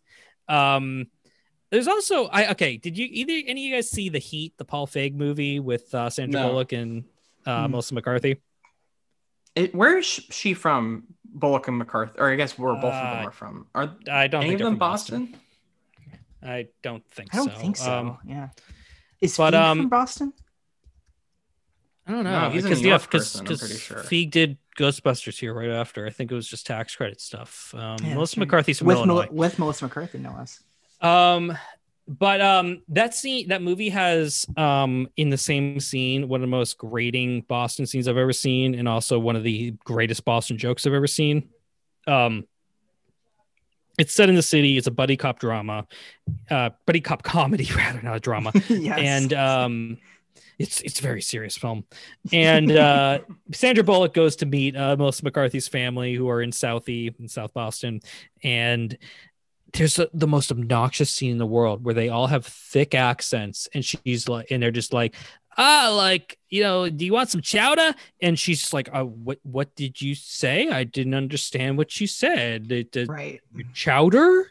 And um worst worst scene ever but then in the same scene there is something that is so quintessentially boston that is like the most perfect bit where you find out that her family has a collection of black velvet paintings of jesus playing for different boston sports teams and it is oh the Oh most quintessentially boston That's like so joke funny. i've ever seen it's just like there's just like Jesus on the Celtics, Jesus on the Pats, Jesus on the Red Sox, Jesus on the Bruins. it's just like, and that's oh sort of God. the um and just to segue a little bit but that's sort of the main blemish that you'll find on 2010's studio comedy sometimes is just like joke improv and then like pause for awkward silence and then like you know reaction. And then it's it just feels so mannered and has its own pattern but it never follows through to to feel so natural and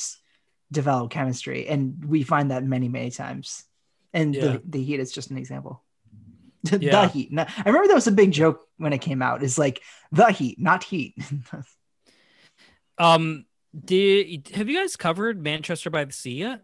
we have no We're probably going to at some point. We've batted around. Uh, friend of the podcast, Brian Rowan, is a big fan of that. yeah Brian. Rowan wanted to at one point We, we've Um, discussed it. We're going to at some point. It's too good or at least interesting of a movie not to discuss.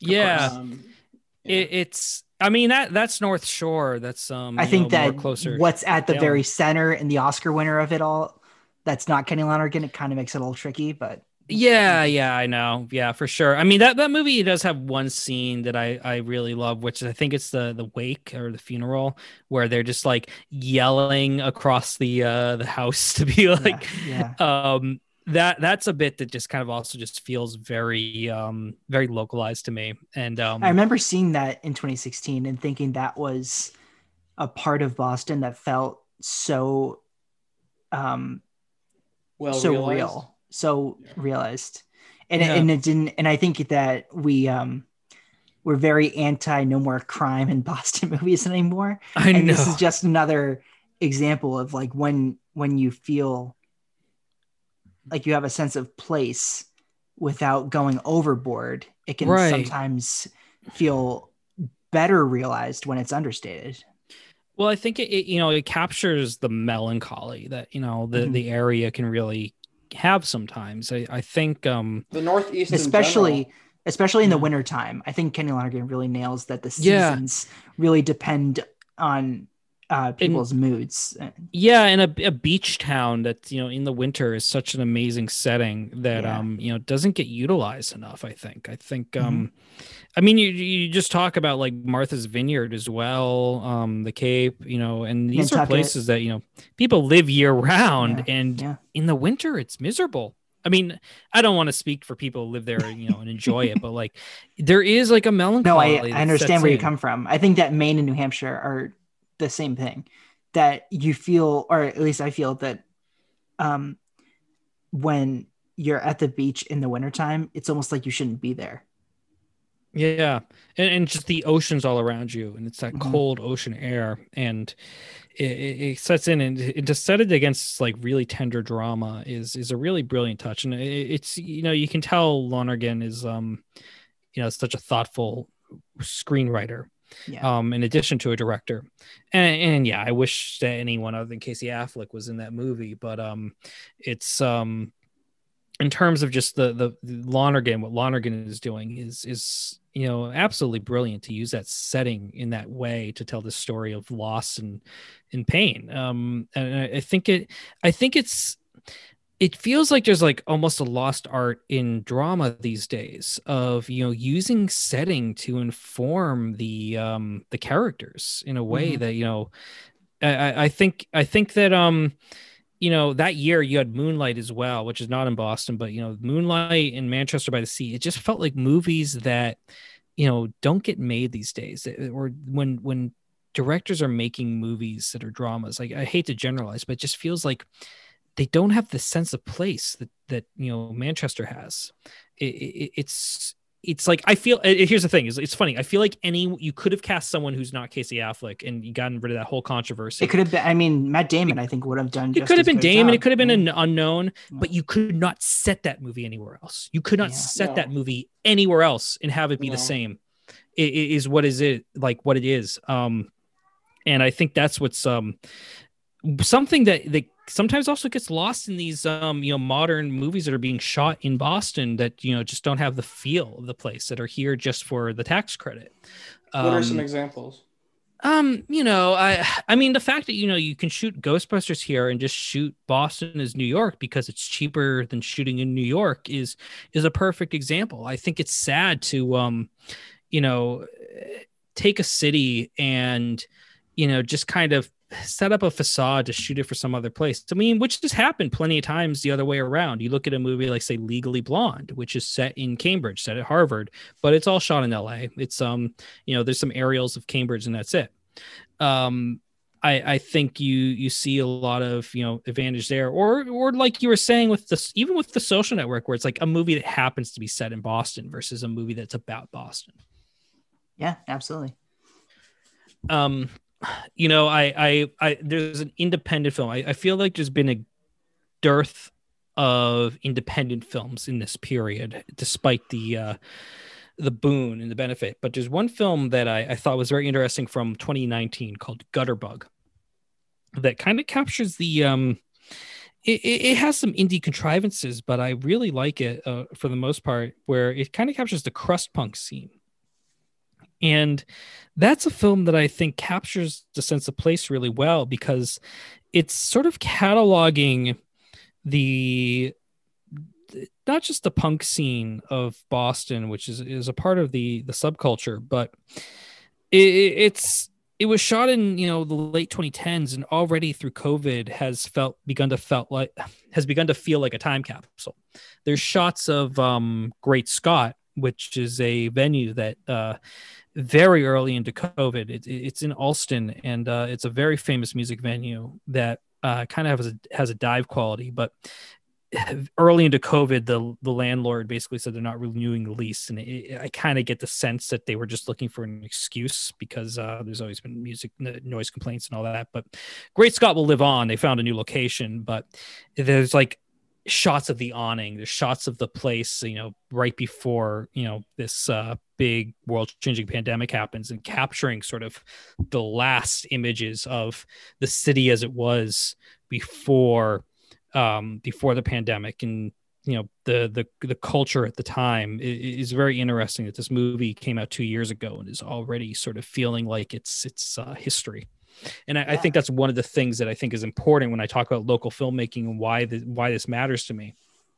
is you're sort of you're you're getting a place in the moment you're getting a place in a, in a way that it will never be seen again and um, Gutterbug is just sort of this movie that um, you know it's it's it's a little drama about um, you know a homeless punk kid who you know has you know has his issues and is decides he wants to try to go back home and is struggling to, to get back to his parents but i remember hearing about this but i i just i never fitted into the 2019 releases schedule. Yeah. Yeah played at iff boston the, the film festival. oh cool. Yeah. Yeah.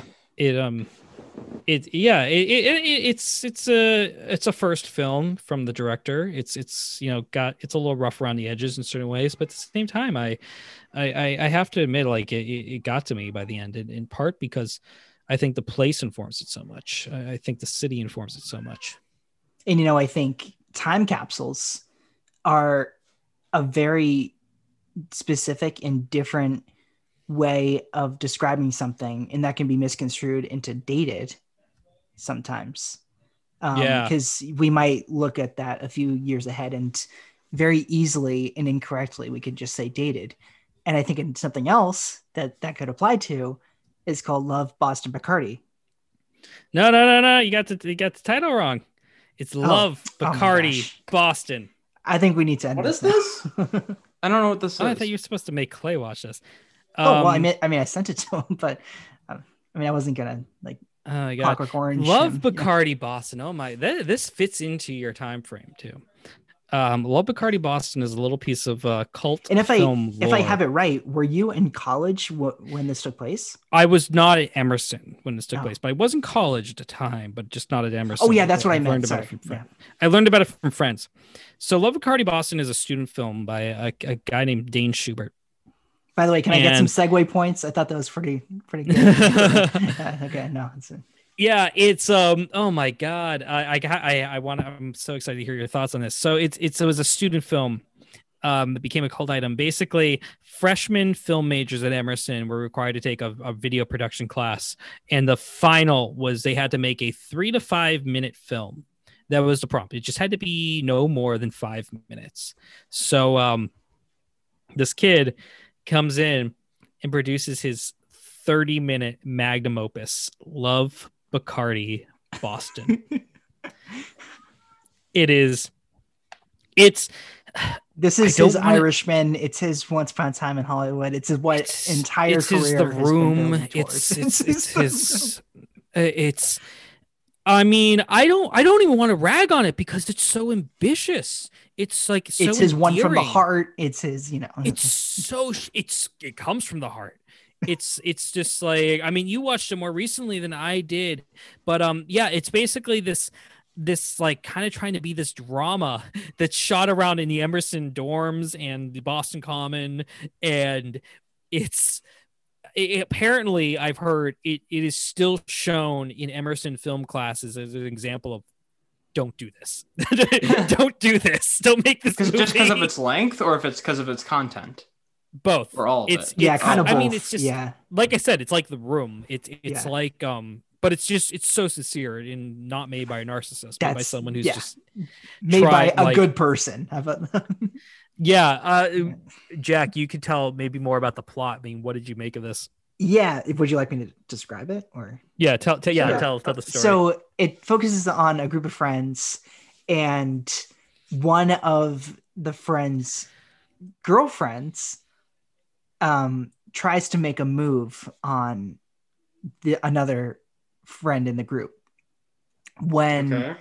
this friend reveals to everybody he's going to be leaving Emerson, um, then there's tension, and it's about them just kicking back one night in the backdrop to getting beer, smoking weed, and it's just about tension in the friend group while still having fun. Is how I saw it.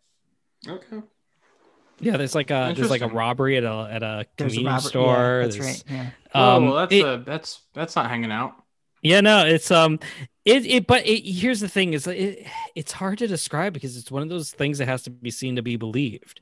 It, Yeah. It's just got that kind of um, it's it's too ambitious. It was too much for um. He bit off more than he could chew. Yeah. Yeah, he bit off And more. than he, could chew. he he really tried to make this deep drama about like, I think generational angst, Yeah. and instead it just comes off as these kids just jerking themselves off on camera Right. but it's so brilliant it, it's so it's it's kind of beautiful like it's kind of just like oh my god he really like shot for the moon I really do think it's a happy accident, is the way I saw it, and Yeah. it's like it's lightning in a bottle.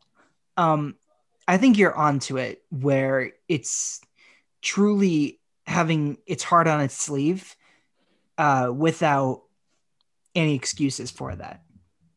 And I think Yeah. that it comes across as worthy of that, is how I see it. Um, like the the acting. I, I mean, I don't know if, what else to call it, but uh, it comes off as so um locked it, it's very locked in and do you feel everyone having care for the the project like no one's winking to the camera or something um and yeah. I, I do think that because and this is going to sound like sort of a strange comparison but it's a little bit like rian johnson's brick because brick is oh shot god. like um a, a, a, a film school student shot it. Yeah. Or uh, in a high school. And i love that. I've always loved the way it looks because it, it's almost as if brandon the gordon levitt character is making the movie he's telling and i kind of found that similar thing uh, with lbb right where he's telling the That's- story and yeah. almost like an omniscient uh, narrator uh, in a way kind of like uh, stand by me style where he's Yeah. telling this story with um, recollection and uh, it comes across as hopeful i don't think it, it comes across as angry uh, with the generational angst that was intended Yeah, I, I got. I want to be like, uh, if anyone's curious, like this movie's a half hour long. It's on Vimeo.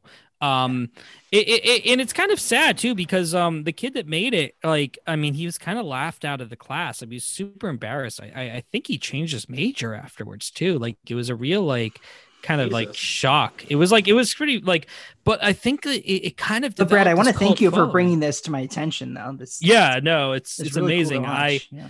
sort of uh my friends that went to Emerson were the ones that turned me on to it. Um since I never went there. And so it's kind of maybe spreading it out of uh out of the Emerson circle of, The of the cult and maybe Yeah. spreading the cult further because it's um now it we're going to portland be oregon seen. with this you know yeah, but like I mean the the poor I mean I guess he like was really traumatized by it, but like people really loved it. And I think I think that was the thing is he thought everyone was making fun of him at first. And I think maybe maybe some people were, but like by the end of it, it's just it's kind of one of those things where you think you're liking this ironically and then by the end you're like wait like i think i can like really just genuinely love this.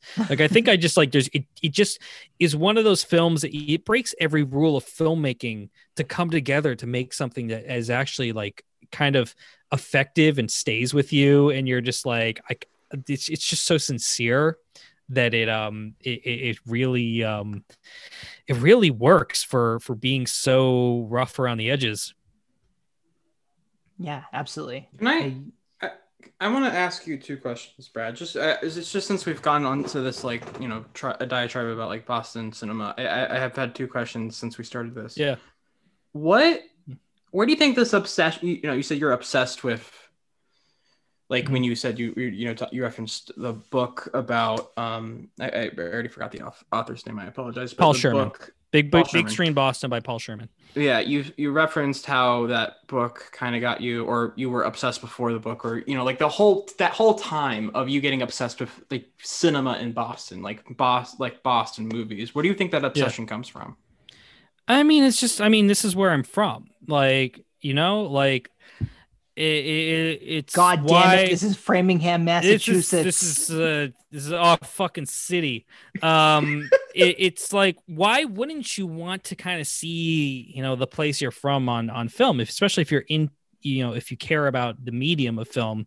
I mean, you know, and I, I it's like I'm not disparaging films made in L.A. or New York, but it's like you know you see those two cities represented so much in American cinema, Mhm. um, and you know, you know their culture is so defined by it. It's like I wanted to know, you know, what was sort of the definitions of Boston cinema, and I, I think the thing that really turned me onto it, and it's a film we need to discuss, is um, you know, I what I think what really triggered it was when I saw the Friends of Eddie Coyle uh, which objectively is is still the single best movie ever made in this this city. And uh, I mean, I think you could even make an argument that it's you know one of best movie the ever best made? gangster films. Yeah, the best movie ever made. one of the best gangster films ever made. Um, and in talking earlier about film, I mean, one know, of the like best Manchester, but- performances from Mitchum. Uh, about you know the melancholy of Yeah. Boston. I mean, talk about Yeah. that, like in with Friends of Eddie Coyle. everyone looks exhausted. Not just Mitchum, but Boyle and like Oh my god, everyone looks like beaten and yeah, chewed up and and and- spit out. I don't know what Peter Yates did to this cast, but Oh it's like wow. when they go to the Bruins game, just you know, Bobby Orr number number four, Bobby Orr, Bobby, like, yeah, and in how tragic that is of this this this washed up never was you know old man watching this this kid in the prime of his career just you know and in in taking the taking the spirit of the city and infusing it into this character of Eddie Coyle yeah. um particularly a, a, a- a city i never knew that i was before my an time era that's so Um, bygone from us. but yet still feels so true to boston. It's like it, it's the the history still lingers there. I Yeah, mean that, so that- that's the period of that's the the whitey bulger days. That is Mm-hmm. the the winter hill gang days. That is you know a, a boston that is is far before i was born. And yet it, it, it still lingers in, in the shots there you know when they're in government center when they're in brookline when they're when they're around the city it, it you know it just it comes to to sort of a, a, an honesty about what what the heart of Boston really is in a way that I I, I struggle to really define. It's one of those things that like I think, I mean, Jack, you being local as well, I think you you know what I say when it sort of hits you in your your soul, like it, it hits you like this is the place I'm from. Like is, is that am I off base when I say that? I I think so. I think Manchester um was the time where it hit me in 2016 where it's like this is this is it. This is a I saw Eddie encapsula- Coyle before.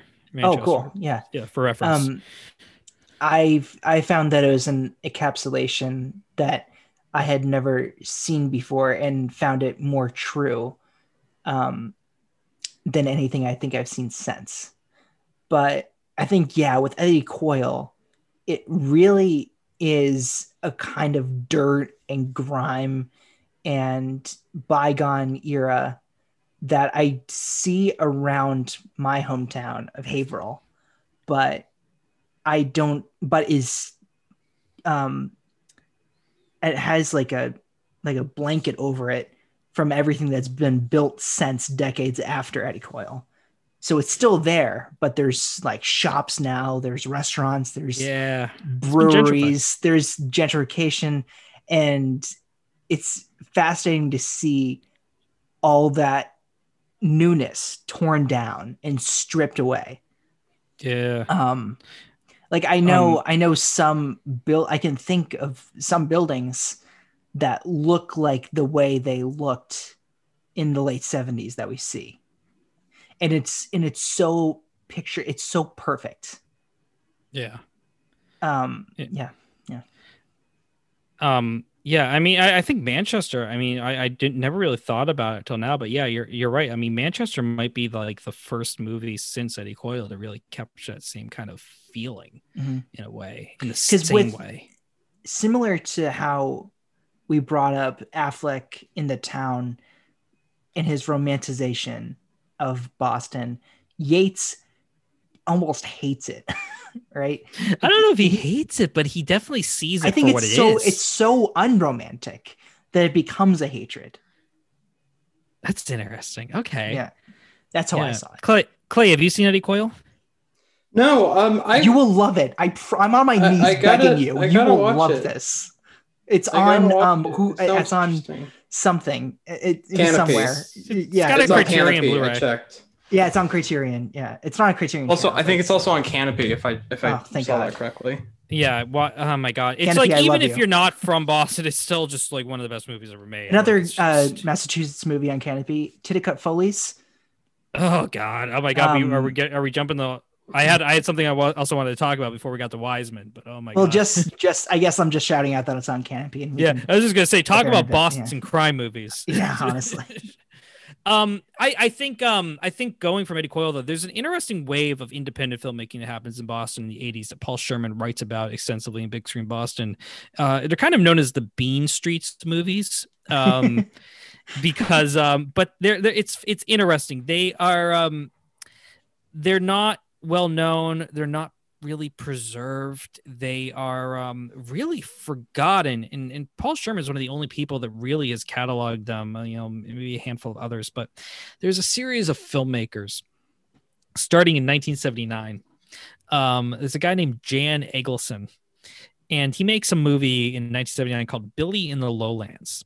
And so before this, there's not really any sort of independent filmmaking in Boston outside of some documentarians.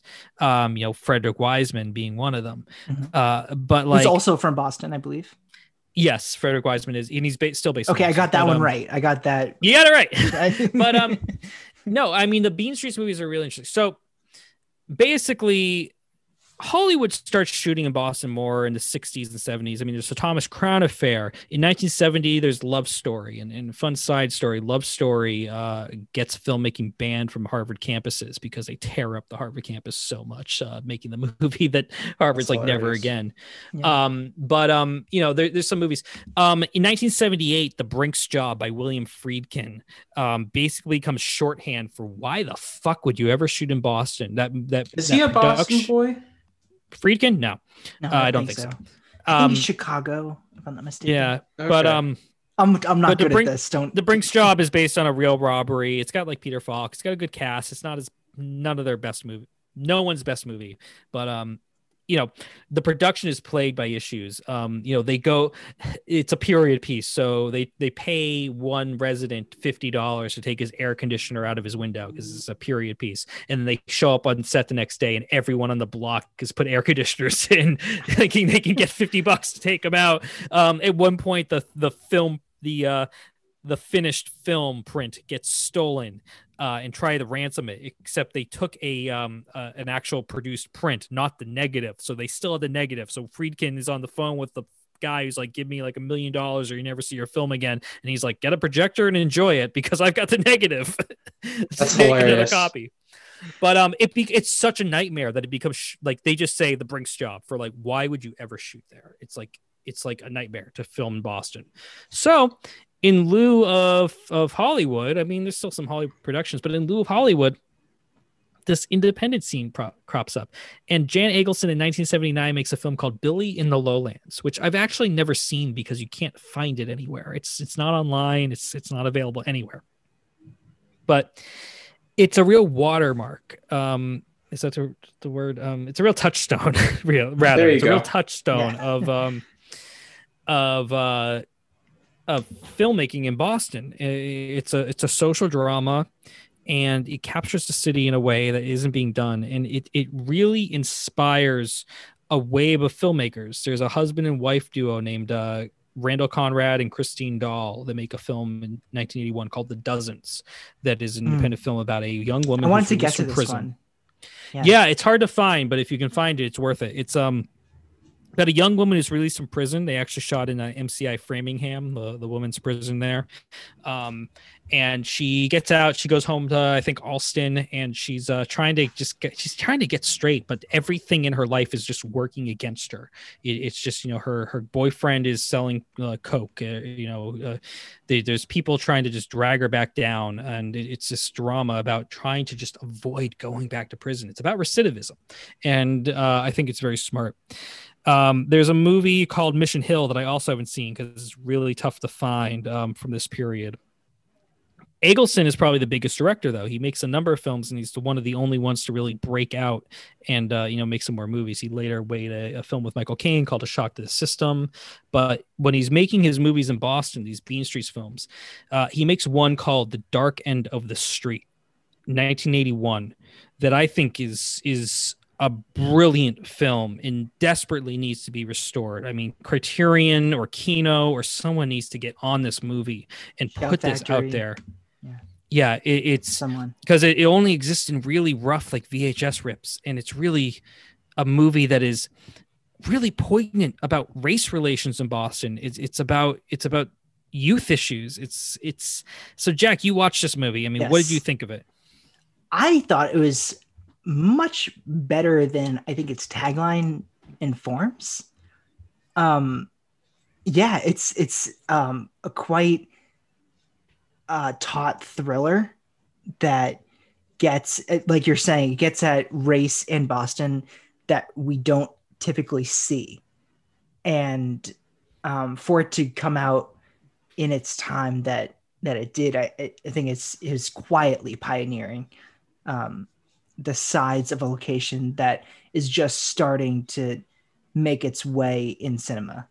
Um, So so the plot of the Dark End of the Street is that there's a group of teenagers and they um you know they're kind of divided along race along racial lines um one night um they've been drinking and there's a um, a black kid and two white kids and they're on a rooftop and the black kid has been is drunk and he he falls off the roof and dies uh, one of the white kids is on probation. They're terrified that they're, you know, he's going to go back to jail. They're going to think he pushed him. They're going to think, you know, they're not going to believe that it was an accident.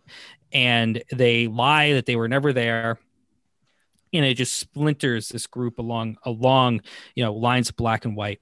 And I think, you know, contextually, I mean, this is all, film is made only a few years after the busing uh, issue in Boston. And it, it, it gets to the heart of just the, the racism that we you know you know is always kind of talked about and swept under the rug in Boston. Um, it's it's got Lance Henriksen in it. um, Yeah. if, if that helps sell the movie, um, he's the one real star in the movie. Um, but it, it's you know there's there's one scene I can't I, I always think of too where um you know the white the, you know one of the, the white girl and the and the black girl in, in the in the group um wind up in jail and you know oh yeah, that trying- shouting like, match. Yeah, it, but and she like you know she like lights a cigarette and tries to like pass it and like just like it's like totally like slapped out of her hand and it, it just thinking about those little little moments like that yeah. that um you know just sort of speak to the tensions that are just kind of like just boiling underneath That's another. underneath That's the another. I think formally, Dark of the Street signifies something that you could say they just don't make them like that anymore. Like I, I think Yeah. that anger and um, tension.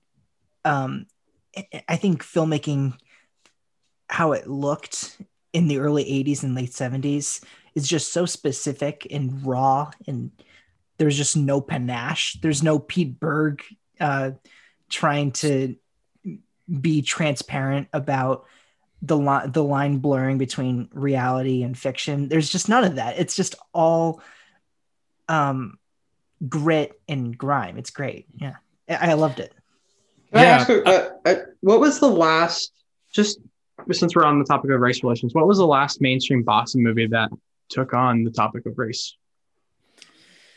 that's a good question I can't Um, think was- of one on the top of my head. can't was it- of one on I the top of my mean, what how recent was tilt Tilt. No, No, you wait, mean it wasn't- Li- oh, oh my goodness. I, Lift was wow, 20 years yeah. ago. That was 2000. Was it 20? Yeah. Okay. Yeah. Um, let me pull up. I said tilt. Oh my, sorry. Yeah, it's um, just not a topic I'm I'm I'm not familiar with at all. I mean, I'm not really familiar with Boston history um, in general. Um, yeah, I mean, there's there's not. I mean, it's true. I mean, a lot even today, like a lot of the movies set in Boston don't really deal with it, and I I might be forgetting some that do deal with it, but um, for the most part, like, they're very notable. Yeah, there's um there is though interesting series um you know talking about independent Boston cinema. If you kind of jump forward past the 80s, um in the 90s there's a, a filmmaking team uh DeMane Davis and Khari Streeter, um, you know, uh, black filmmakers who make an independent film in 1997 called Black and White and Red All Over. Mm-hmm. Uh, that's sort of it's sort of all shot in interiors um, within a, a Cambridge apartment. And if I'm remembering correctly, the movie deals with um, one uh, member of this group uh, who have who has been accused of a crime, and it, it plays at Sundance. And you know, it- you can find uh, Ebert did a little review of it, but it's otherwise kind of largely forgotten because it I think it was distributed by Blockbuster and uh, got a VHS release, and pretty much nothing came of it. But uh, Davis and Streeter make a movie in 2001 that's a, a very early Kerry Washington role um, Oh. called Lift. Uh, where Kerry Washington, she's working for a uh, department store, but she's also shoplifting on the side, and basically uh, getting involved with this sort of uh, you know uh, street criminal dude who wants to recruit her for like a big uh, heist job, and it, it- it's got some you know it's got some heist action but it's also very largely a sort of family drama and you know dealing with with race and dealing with um you know family and poverty in boston. And uh it was i believe picked up for is a tv movie by bt but it played some festivals as well Mhm. um I, I watched it for the first time just recently and i i was really uh impressed by it i, I think it's um first of all, Kerry Washington is fantastic in it. Um, and second of all, I think it really captures a side of Boston that we don't see, which is the black perspective. And it's not something I can speak to. I'm I'm very much white, but um, I, I think watching it was uh, you know definitely um important you know an important part of the Boston story that does not get brought up, um, especially in films. Yeah. And and since we're in the era of 90s early 2000s boston cinema i i was really delighted by next stop wonderland Oh my God, yeah, talk, yeah, Yeah. romantic comedies. hope I- yeah I I thought it was an okay romantic comedy, but I thought it was one of the most loving depictions of the city I've ever seen in a film. Yeah, I I think what really got to me, um, that sort of flavor of romantic comedy that is very particular. Um, Holofcener, Nora Ephron, um, Yeah, Nancy Meyers, like something that's on the edge of auteur, but's also accessible. I, I suppose I don't I don't really know how, how else to describe it. Katie Walsh has a Letterboxd list that's all that has all sorts of these uh, romantic comedies like I'm thinking of, and Next Time Wonderland was in there.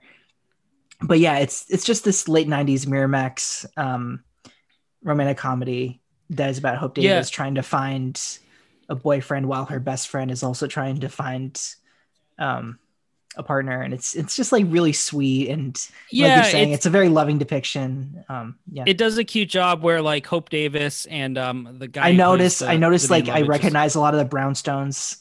That they- Yeah. you visit. they they're like they're both looking for love but they like kind of like keep having these misconnections like the whole movie they're like they'll be at the same party but they never meet and like meanwhile like she like hope davis is dating like going on all these dates with these shitty dudes and you know and uh the the other guy is you know he's trying to be a marine biologist at new england aquarium and you know Yeah. it's sort of you know a movie about misconnections and and Hope. Davis has this dry wit about her that's that's really um That's really sardonic. Yeah, it's, it's very good. her her ex is Philip Seymour Hoffman, who's like Yeah. leaves to go like do like some sort of Greenpeace type of thing, Yeah. like some sort of activism, and he's he leaves her this like really just mean v like tape that he's like, you just don't care about like social issues. he's such a piece of shit. And at the very end, he comes back and he's like all relieved. He's like, "Well, we saved it. it's like we did the job." yeah yeah and it's like um oh and there's a really young h john benjamin Yeah. he's so young his voice hasn't even formed yet he doesn't his sound voice like isn't h john benjamin like yet he's not Archer. He's not Bob. You know, it's like yeah it's like it's, it's like but he's like he's got those like just like puppy dog eyes and I didn't even and, recognize like hope at first, davis Yeah, they they film at the In the Burren, in davis square it says John Benjamin. It doesn't say H. John Benjamin. and they they film at the Burren in Davis Square, which is a, a bar I've been to a lot and definitely. But um, you know, she like she goes on a date with him and his all his roommates, and like she figures it out, and she like sets them up to uh, you know, kind of all show up at the same place at once by being like, oh, if like you come here, like, well, don't worry, like. We'll, we'll do it later and then they all Yeah. show up and they get into a fight and it's just it's it's it's got that like very 90s Miramax vibe. It's a Miramax release, but it um you know, it's it's so sweet. Like the way it just films the city as well is it, it it's you know, I mean Wonderland is a is the last stop on the blue line. It's it's um yeah, it's kind of mean, the it's the opposite of its famous- name. it's like the last. It's it's like the uh, the last scene. That's that's where you hear it. Yeah, yeah. They um they're going the blue so the blue line is a line on the T and uh you can get to Logan Airport through it. Um but if you miss that stop, you'll wind up in Wonderland, which um is you know quite the uh, antithesis. It's not it's not that great a place, but um you know, they um yeah, the ending of the movie, they they wind up on the T, like she's trying to get they're both trying to get to the airport and they kind of have a misconnection and they they finally see each other after all these like, you know, close calls throughout the movie it's it's a really sweet film and i, I think Mhm. again it's a movie that's informed by the city more than it's um you know he's just using it as backdrop Yeah, absolutely. It feels like Um, someone that's lived there for a while. yeah um you know i i think um i wanted to talk briefly about um horror movies um i think you know new england horror and um you know boston horror is something that we um don't get to a lot um I was thinking one of my favorite experiences of um, being in a, a theater is uh, watching the documentary Hail Satan. Did you guys see that from a few years ago? Oh yeah, I meant to. I, me- I mean, just like Gutterberg. I meant Oh, to- is that about the Satanic Church? yeah, Yeah, the Satanic Temple, which is in Salem. Um, and they're the, they're the, they're not to be confused with um, the Church of Satan, which is the Anton LaVey, um, kind of like Satanists. They're they're more of um, they're more like professional trolls in a way. They'll like you know sue like state houses trying to put up the Ten Commandments and say like, well, we want a statue of Oh yeah, that's right. under religious freedom. Um, there's a sequence though, because they're based in Salem, and I saw it at the Boston Underground Film Festival at the Brattle. And uh, in the Brattle, in, in Harvard Square, there's a famous uh, Chinese restaurant slash uh, venue uh, called the Hong Kong, Mhm. and they, uh, I just, I'll never forget there in watching this movie in a sold out crowd in, in Harvard Square, and there's a sequence in the movie where the church is, where the Satanic Temple is trying to get like a, a rally uh, on uh, Harvard Yard, and the uh, Catholic Church finds out, and they're just like they shut it down. And Harvard, like they show up that day, and Harvard is just like you have to leave. And the reaction of when they're just like, so we wound up at this Chinese restaurant that was also like a music venue, and everyone in that audience just laughed, his just went roaring when they cut to the Hong Kong, which is literally right across the street from the theater. yeah. And but here's the thing is so after that screening, um, there was an after party at the Hong Kong. And so apparently I was going to go and I was just too late because they were holding a black mass at the Hong Kong, which involves which is all this pageantry in which they uh strip naked and do like a satanic uh ritual. And they were it in the middle of this Chinese restaurant. And so they weren't actually naked. They had like flesh colored underwear on, but Yeah, apparently the apparently the owner was watching on a webcam from his house Oh my god. and called in and basically they shut that shit down so fast and they're like everyone out and we we walk I, my friends and i were walking over to get to this after party and people were like oh no it got it got shut down and we're like what the hell happened and i'm so mad that i missed that This was like not too long ago either. Like Hail Satan was 2018. Yeah, something like that. Yeah. Um, Crazy. there's this an is like interesting wave of independent um, horror that's around here, though, um, and it, it's been difficult to maintain. Um, there's a movie that Troma released that was shot locally that is not good. Um, it's it's let's call it misguided, uh, but it's called um, Honky Holocaust. Oh, troma, troma, troma. Uh, by a guy named Paul McGolerney, and it is. I mean, it's a it's it's breaking my rules where it's technically set in San Francisco, but it's um clearly so clearly shot in Boston that it's it I count A very different city. Yeah, uh, and so basically, it's a um, alternate alternate present where what if Charles Manson had succeeded in bringing about the race war, my God. and uh, now his family has emerged from their bunker to try and uh, overthrow uh, when was black this people. released? 2014, so it's in the 2010s. Um, Hey, if anybody would like to pick this, you know. No. yeah, yeah. No, if anyone wants no, to pick no. this, yeah, No. yeah, watch, yeah. I- No. no one picks Um, this. No one. Unless you're Charles Manson. yeah, it's trying to do something that I don't think it can succeed at because it's very like I'll, I'll give it the this much credit, which is uh, giving it a little more than maybe it deserves. Like the the the white supremacist Manson family gets their asses kicked immediately and are Oh, nice. basically just like shown up. Like, but it's it's um. I mean, I just it's just like I Like you said, watch it misguided. it's misguided let's let's put it as that it's um it's trying to be anti-nazi it's trying to be anti-racist but um i don't think Does it it succeeds. Yeah, right. yeah Oh my gosh. Yeah, this sounds But, I'll like be um, honest though, I'd probably rather watch that than Patriots Day. yeah i mean honestly probably yeah it's uh not a bad I haven't bet. seen it it. sounds like at least this has ideas and it has I, it does, you know, it does. It's like it's so funny too because it's supposed to be set in San Francisco, but like people will be wearing like Boston hoodies or like just like a Hampton Beach hoodie, and it's just like clearly shot in Boston neighborhoods. it's um, Stephen Curry jersey not to be found. It's all Jayson Tatum. Yeah. Jersey. Uh, wait, 2014. That might, probably was Paul Pierce. Um yeah i don't know i mean um i mean i guess this so this guy paul mcgallarney he runs a um he has a little film production company called ungovernable films and he's shot some other films here um that i have not seen but they've got titles like uh the ungovernable force the streets run red and uh gay jesus wow. Fascinating. yeah Hmm. but he's he's got he managed to to catch up with troma and uh you know Yeah. Lloyd Kaufman put out his stuff so uh you know it is what it is uh there's We're another there's a group troma. of uh there's a, another duo of filmmakers who who actually i mean i think it speaks to the issue with independent filmmaking in boston that there's very little support there's a filmmaking duo called sophia uh sophia cacciola and michael j epstein uh made some horror films around here there's uh, one they made called blood of the tribades T R I B A D E S, um, which is kind of um, you know, it's shot locally, but it's very much kind of a gothic 70s throwback horror. Um, it's very much trying to obscure that it's you know shot in the city, using a lot of sets and going out to places like Ashburnham to to shoot the uh, the more rural scenes.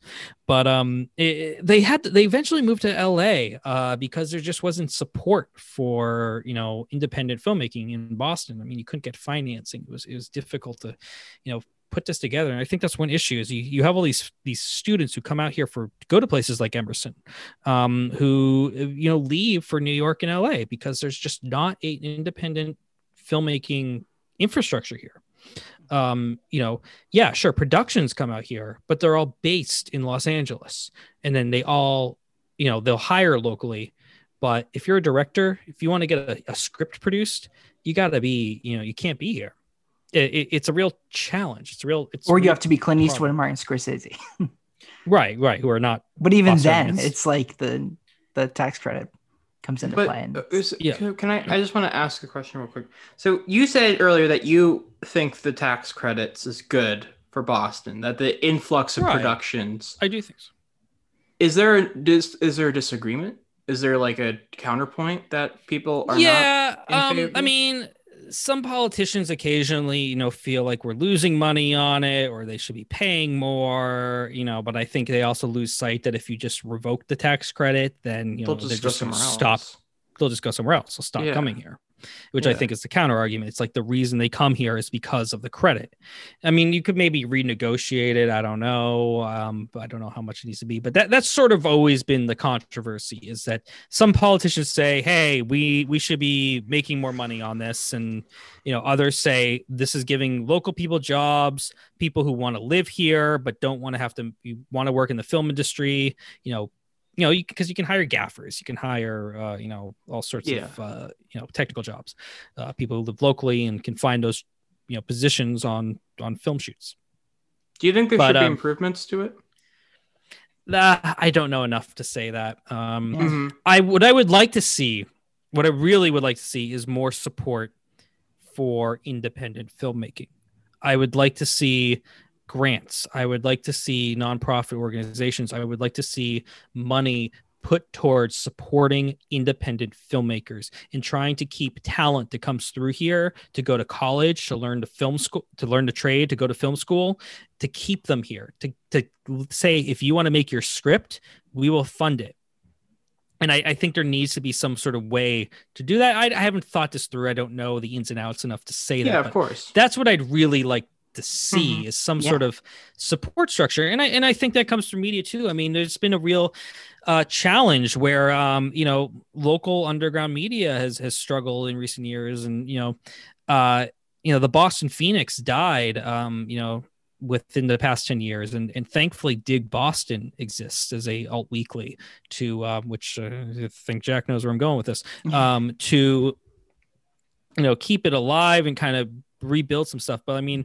there needs to be a media infrastructure there's a great independent film scene there's a great um film scene here there's a great independent theater scene here and people who care and are passionate but uh, we're missing the filmmakers we're Hmm. missing yeah, the passions Yeah. here. Like I think the Brattle will stay alive, the Coolidge will stay alive, and um, to see the filmmakers that will come out of Emerson and places like this just lack the resources. You- You're But right now, they're all just yeah. leaving to go to LA. L.A. and that New what you're York, saying? Yeah, yeah, yeah or new york yeah, yeah, yeah. because it's But- just there's not the, the career they want here But I think that's a wonderful note to wrap up on it. Unless yeah well You i mean we, we can we can talk about you know i think just two more movies we need to talk about All right. two Um, more. yeah, Yeah, we'll would keep it fast yeah, of but i mean yeah. as i was hinting at Awesome. between the lines Oh my Um, god! Oh my! Uh, whoa! I forgot between the lines. oh, uh, Yeah. You know what? Oh, why did I ever suggest wrapping up? Oh my god! yeah joan joan micklin silver um Oh, i mean so we'll keep it quick i i don't think you can totally I mean, understand let's that movie until you've worked Jeff for a dying Goldblum. newspaper In between the lines. That's that's all that. Oh my god! It's from the 70s and it's, It's about the- a group yeah. of pe- group of, of coworkers working at a dying alt weekly that gets, you know, it's about to be acquired. And I I've worked for a local newspaper that is, you know, owned by a faceless conglomerate. Yeah. And the the- the day that our editor in chief was like I'm leaving, I'm going to a different paper was when we were like, okay, time to start looking for another job. yeah. That movie captured it's from third it's from the 77 I think it's yet it 77. captures Yeah, it 77. captures the feeling of a dying media climate so amazingly and just beautifully and, And Joe like, Mil- was lost. Joan Micklin uh, Silver's direction, uh, the late Joan Micklin Silver, she she directs comedy so well. Like just natural people being funny is like it's you know it's all honestly kind of like the opposite of the Heat, right? I mean, the only thing stringing them together is their location, but yeah, it, it's t- two completely different ways of staging comedy that feels just so effortless and Yeah. oh man that great movie yeah What um what did you uh going to to Worcester County? What did you make of Greater Southbridge? You watched that? Oh yeah, that's oh my gosh. Um, I, I this is like Boston's Errol Morris doc. yeah. this, this real. I thought this was um, um. Oh god, what's that one about Florida? Um, Uh Vernon, Florida. Vernon, Florida. Yeah, and Vernon, Florida is is kind of like uh, Greater Southbridge, right? Where it's it's Yeah. just a collection of eclectic souls that are meant to be there for their entire lives, but there's some sense of beauty in that. That there's some there's something in nature that's stringing them all together. That's that's like fencing them in here and it's for the greater of Southbridge. Is sort Yeah. of like how I see it, and Yes. it's a really cool. I think it's a really cool story that if you look at it, each if you look at each interview, it's just like okay, who is this weirdo? But I think strung together, it brings something um, much more profound. Yeah, South Southbridge is a town in Worcester County. It's about an Mhm. hour and a half from Boston, so it's not quite a Boston movie. But um, it, it- Greater Southbridge is an You kind of forget sometimes how big Massachusetts is. Yeah. Yeah, Greater Yeah. Southbridge documentary. It kind of uh, it's from 2003, and it documents sort of the local. The, the local characters um yeah i mean i i, I was at first it was interesting because i was watching and i was like is this exploitative because a lot of the people featured are mentally ill and all that but by the end you see the love and like community that comes together through it and like how even though like yeah like hey there's they're I never found the milking these people- filmmakers to be mean spirited, and I guess that's sort of No. Thin line. it's like okay yes they they recognize that these people are entertaining but by the end it's like yeah but they really love them like they, they it's like true love i actually um i met that guy jerry who's um one of the the lead oh wow. movie. yeah uh well i was working on a friend's uh friend ran for state senate unsuccessfully out in that that count and uh that district and so i was out in southbridge and uh jerry is a you know a, a very good guy he's he's um he's one of the mains in greater southbridge he's a Mm-hmm. Good soul. you know he's Yeah. he's a good soul he's got some you know um some disorders of, of some sort but he's um you know kind of a, a locally beloved figure and he's kind Mhm. of the lead character of greater southbridge it's a kind of a rare documentary if you can dig it up um i know that you guys want to wrap up and it's getting late but i feel like we a good place to end um we didn't talk about city hall Yeah. City Hall, um, the newest. Yeah, this is actually a good place to end. Um, newest film from Fred Wiseman, um, who had made Titicut Follies, as we mentioned earlier. Um, it's this four-hour behemoth of a documentary that focuses on the ins and outs, um, the routines, the systems that take place in the greater city of Boston. Marty Walsh, who, as we mentioned earlier, took um, took the stand as mayor after Mayor Menino passed away, and he's sort of the main character for the first half. Essentially, it's guiding us through his day to day life, what goes into being uh, the the uh, wor- inner workings of the mayoral position. It's fascinating. It goes by. You do not expect this to linger over the four hours. I found it uh, to work best over watching it during a, during the morning. Personally, um, it feels like work day. Yeah, it doesn't feel like a work day. Um, but yeah, I I mean I adored it. I, I think Brad also adored it.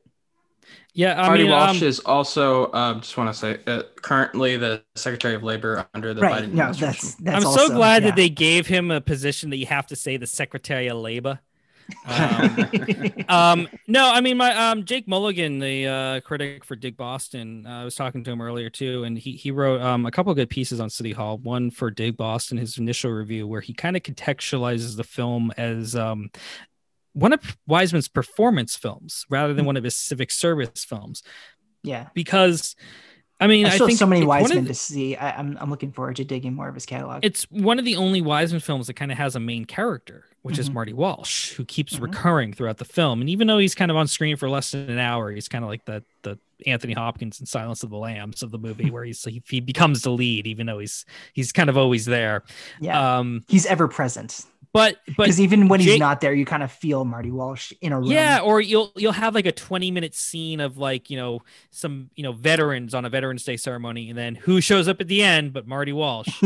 Um Maya But, Marty. like, but uh Jake Mulligan his piece kind of he ref- he contextualizes he feels it's more of a performance piece. He feels he's he he kind of reads a little bit of cynicism into Wiseman's film where, you know, he's kind of showing that you know this this mayor is kind of uh just kind of giving platitudes. He's kind of playing a role, uh playing the role of mayor, which I think is interesting. Yeah, it's pageantry, and you see that especially in the finale of the film, which is a sort of a ceremony with police officers singing the Star Spangled Banner, and Mhm. you know, and then he gives comes up and he kind of just gives this empty speech. right. It's kind of a Are you? I it- think that's the one at the very end. yeah, it's the very Yeah, end, yeah. very end scene, and so it's also curiously the only scene where you see Charlie Baker, the governor. Um, yeah, that's right. But yeah. yeah, um, yeah, it's it's really interesting. He Jake wrote another good piece for Filmmaker magazine. I highly recommend when when Marty got uh got named Secretary of Labor, um, and so um, where he kind of goes a bit more into the tax credit as well, which in some of the scandals that uh, the Walsh administration has had related to that, Mhm. um, which uh, I, I recommend reading. Yeah. Um. Well, guys, I mean, it's it's getting late, and this is uh run really long, so I appreciate Yeah. you guys having me on. This was to- aw- to no, kinda- but this was a great little lecture. I, I this is exactly what I imagined for this episode. Thank you, thank you, thank you for being here. yeah. Brad. Um, I- I- last, I got a shout out though. I almost forgot. Godzilla King of the Monsters, greatest fucking movie. Yeah, I'm I'm I'm here for it. I'm here for it. Mothra Rodan against the John Hancock Building. Oh my god, I saw that movie in the Somerville Theater um, downstairs, and when when when Ghidorah showed up on Fenway Park, uh, just all pretenses. That's right. It does take all- place in Boston. I all totally forgot about that pretenses of just people being quiet during the movie went out the window. Everyone's just yelling, screaming, like, yeah, like popping champagne bottles. I think my girlfriend said, like, this is our fucking city in the middle of the theater. um, I people don't like that movie. They're wrong.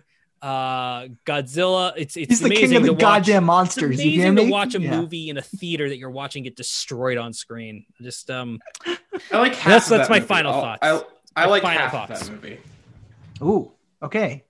Well, we'll take. Hey, we'll take it then. Well, I mean, though, like, I mean, I think the Godzilla stuff fucking rocks. I think the eco terrorist stuff is like, you know, but I, I, I really like, I really dig half of that movie. Snooze fest. Can we get a snooze fest button?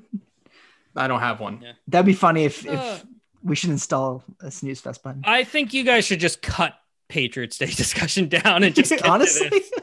Honestly, I would, not cut from there. Say no. I would not say no. I would This just is just gonna. the Patriots yeah. Day discussion. Just get to this stuff. We're just gonna say Godzilla King of the Monsters discussion. Yeah, just We're just gonna kill kill like half Kill- the Patriots kill Day discussion, and just We'll have you on for Oh Godzilla King of the Monsters. I Ooh. want I'll to. I that. want. Ooh, I want you to defend it. Right, that was, for- uh, I'll defend um, it. Yeah, I'll do that. spring 2019. Yeah.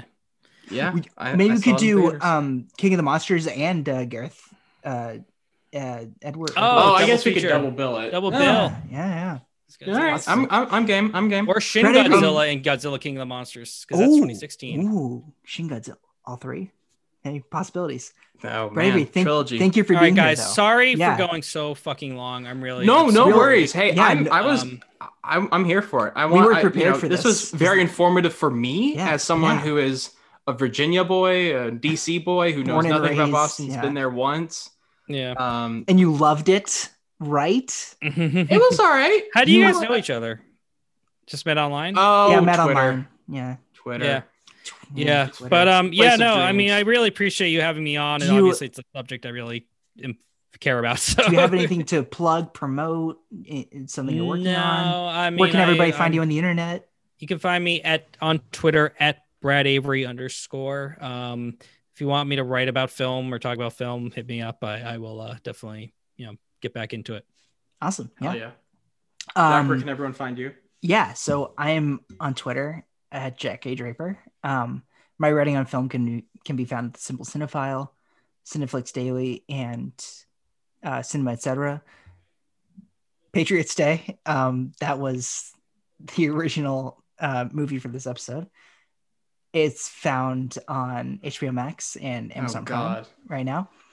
Um, the thread is found on Tubi. I mean, there's, I mean, what we mentioned, these movies aren't aren't found uh, many accessible places, but the threads on Tubi, highly, highly recommended as a double bill. Um, next week, a movie that is much better than what we did today, Mistress America, with Ooh. Carrie Corrigan. I like Um, movie. Yeah, Very not about very, like that. very good. That's That's, a not- Connecticut it's movie, awesome. though. That's Connecticut. Oh, yeah, I Connecticut, Connecticut. Connecticut, New and New York. Connecticut, well, excellent movie. Can't wait for it. Carrie Corrigan's going to be here. Um, yeah, give me a lot of fun. Very fun. All right, guys. Everyone thank can follow you again. me. Uh, yeah, no, no, no, no worries. Um, everyone can follow me at uh, boy, I just forgot all of it. Everyone can follow me at Birds of Clay on Twitter uh, and on Letterboxd. You can follow me at Mr. Clay Williams on Instagram. You can follow the podcast Twitter account at ETT Pod. You can send us an email at exiting through the 2010s at gmail.com. Uh, you can send us a voicemail on Anchor.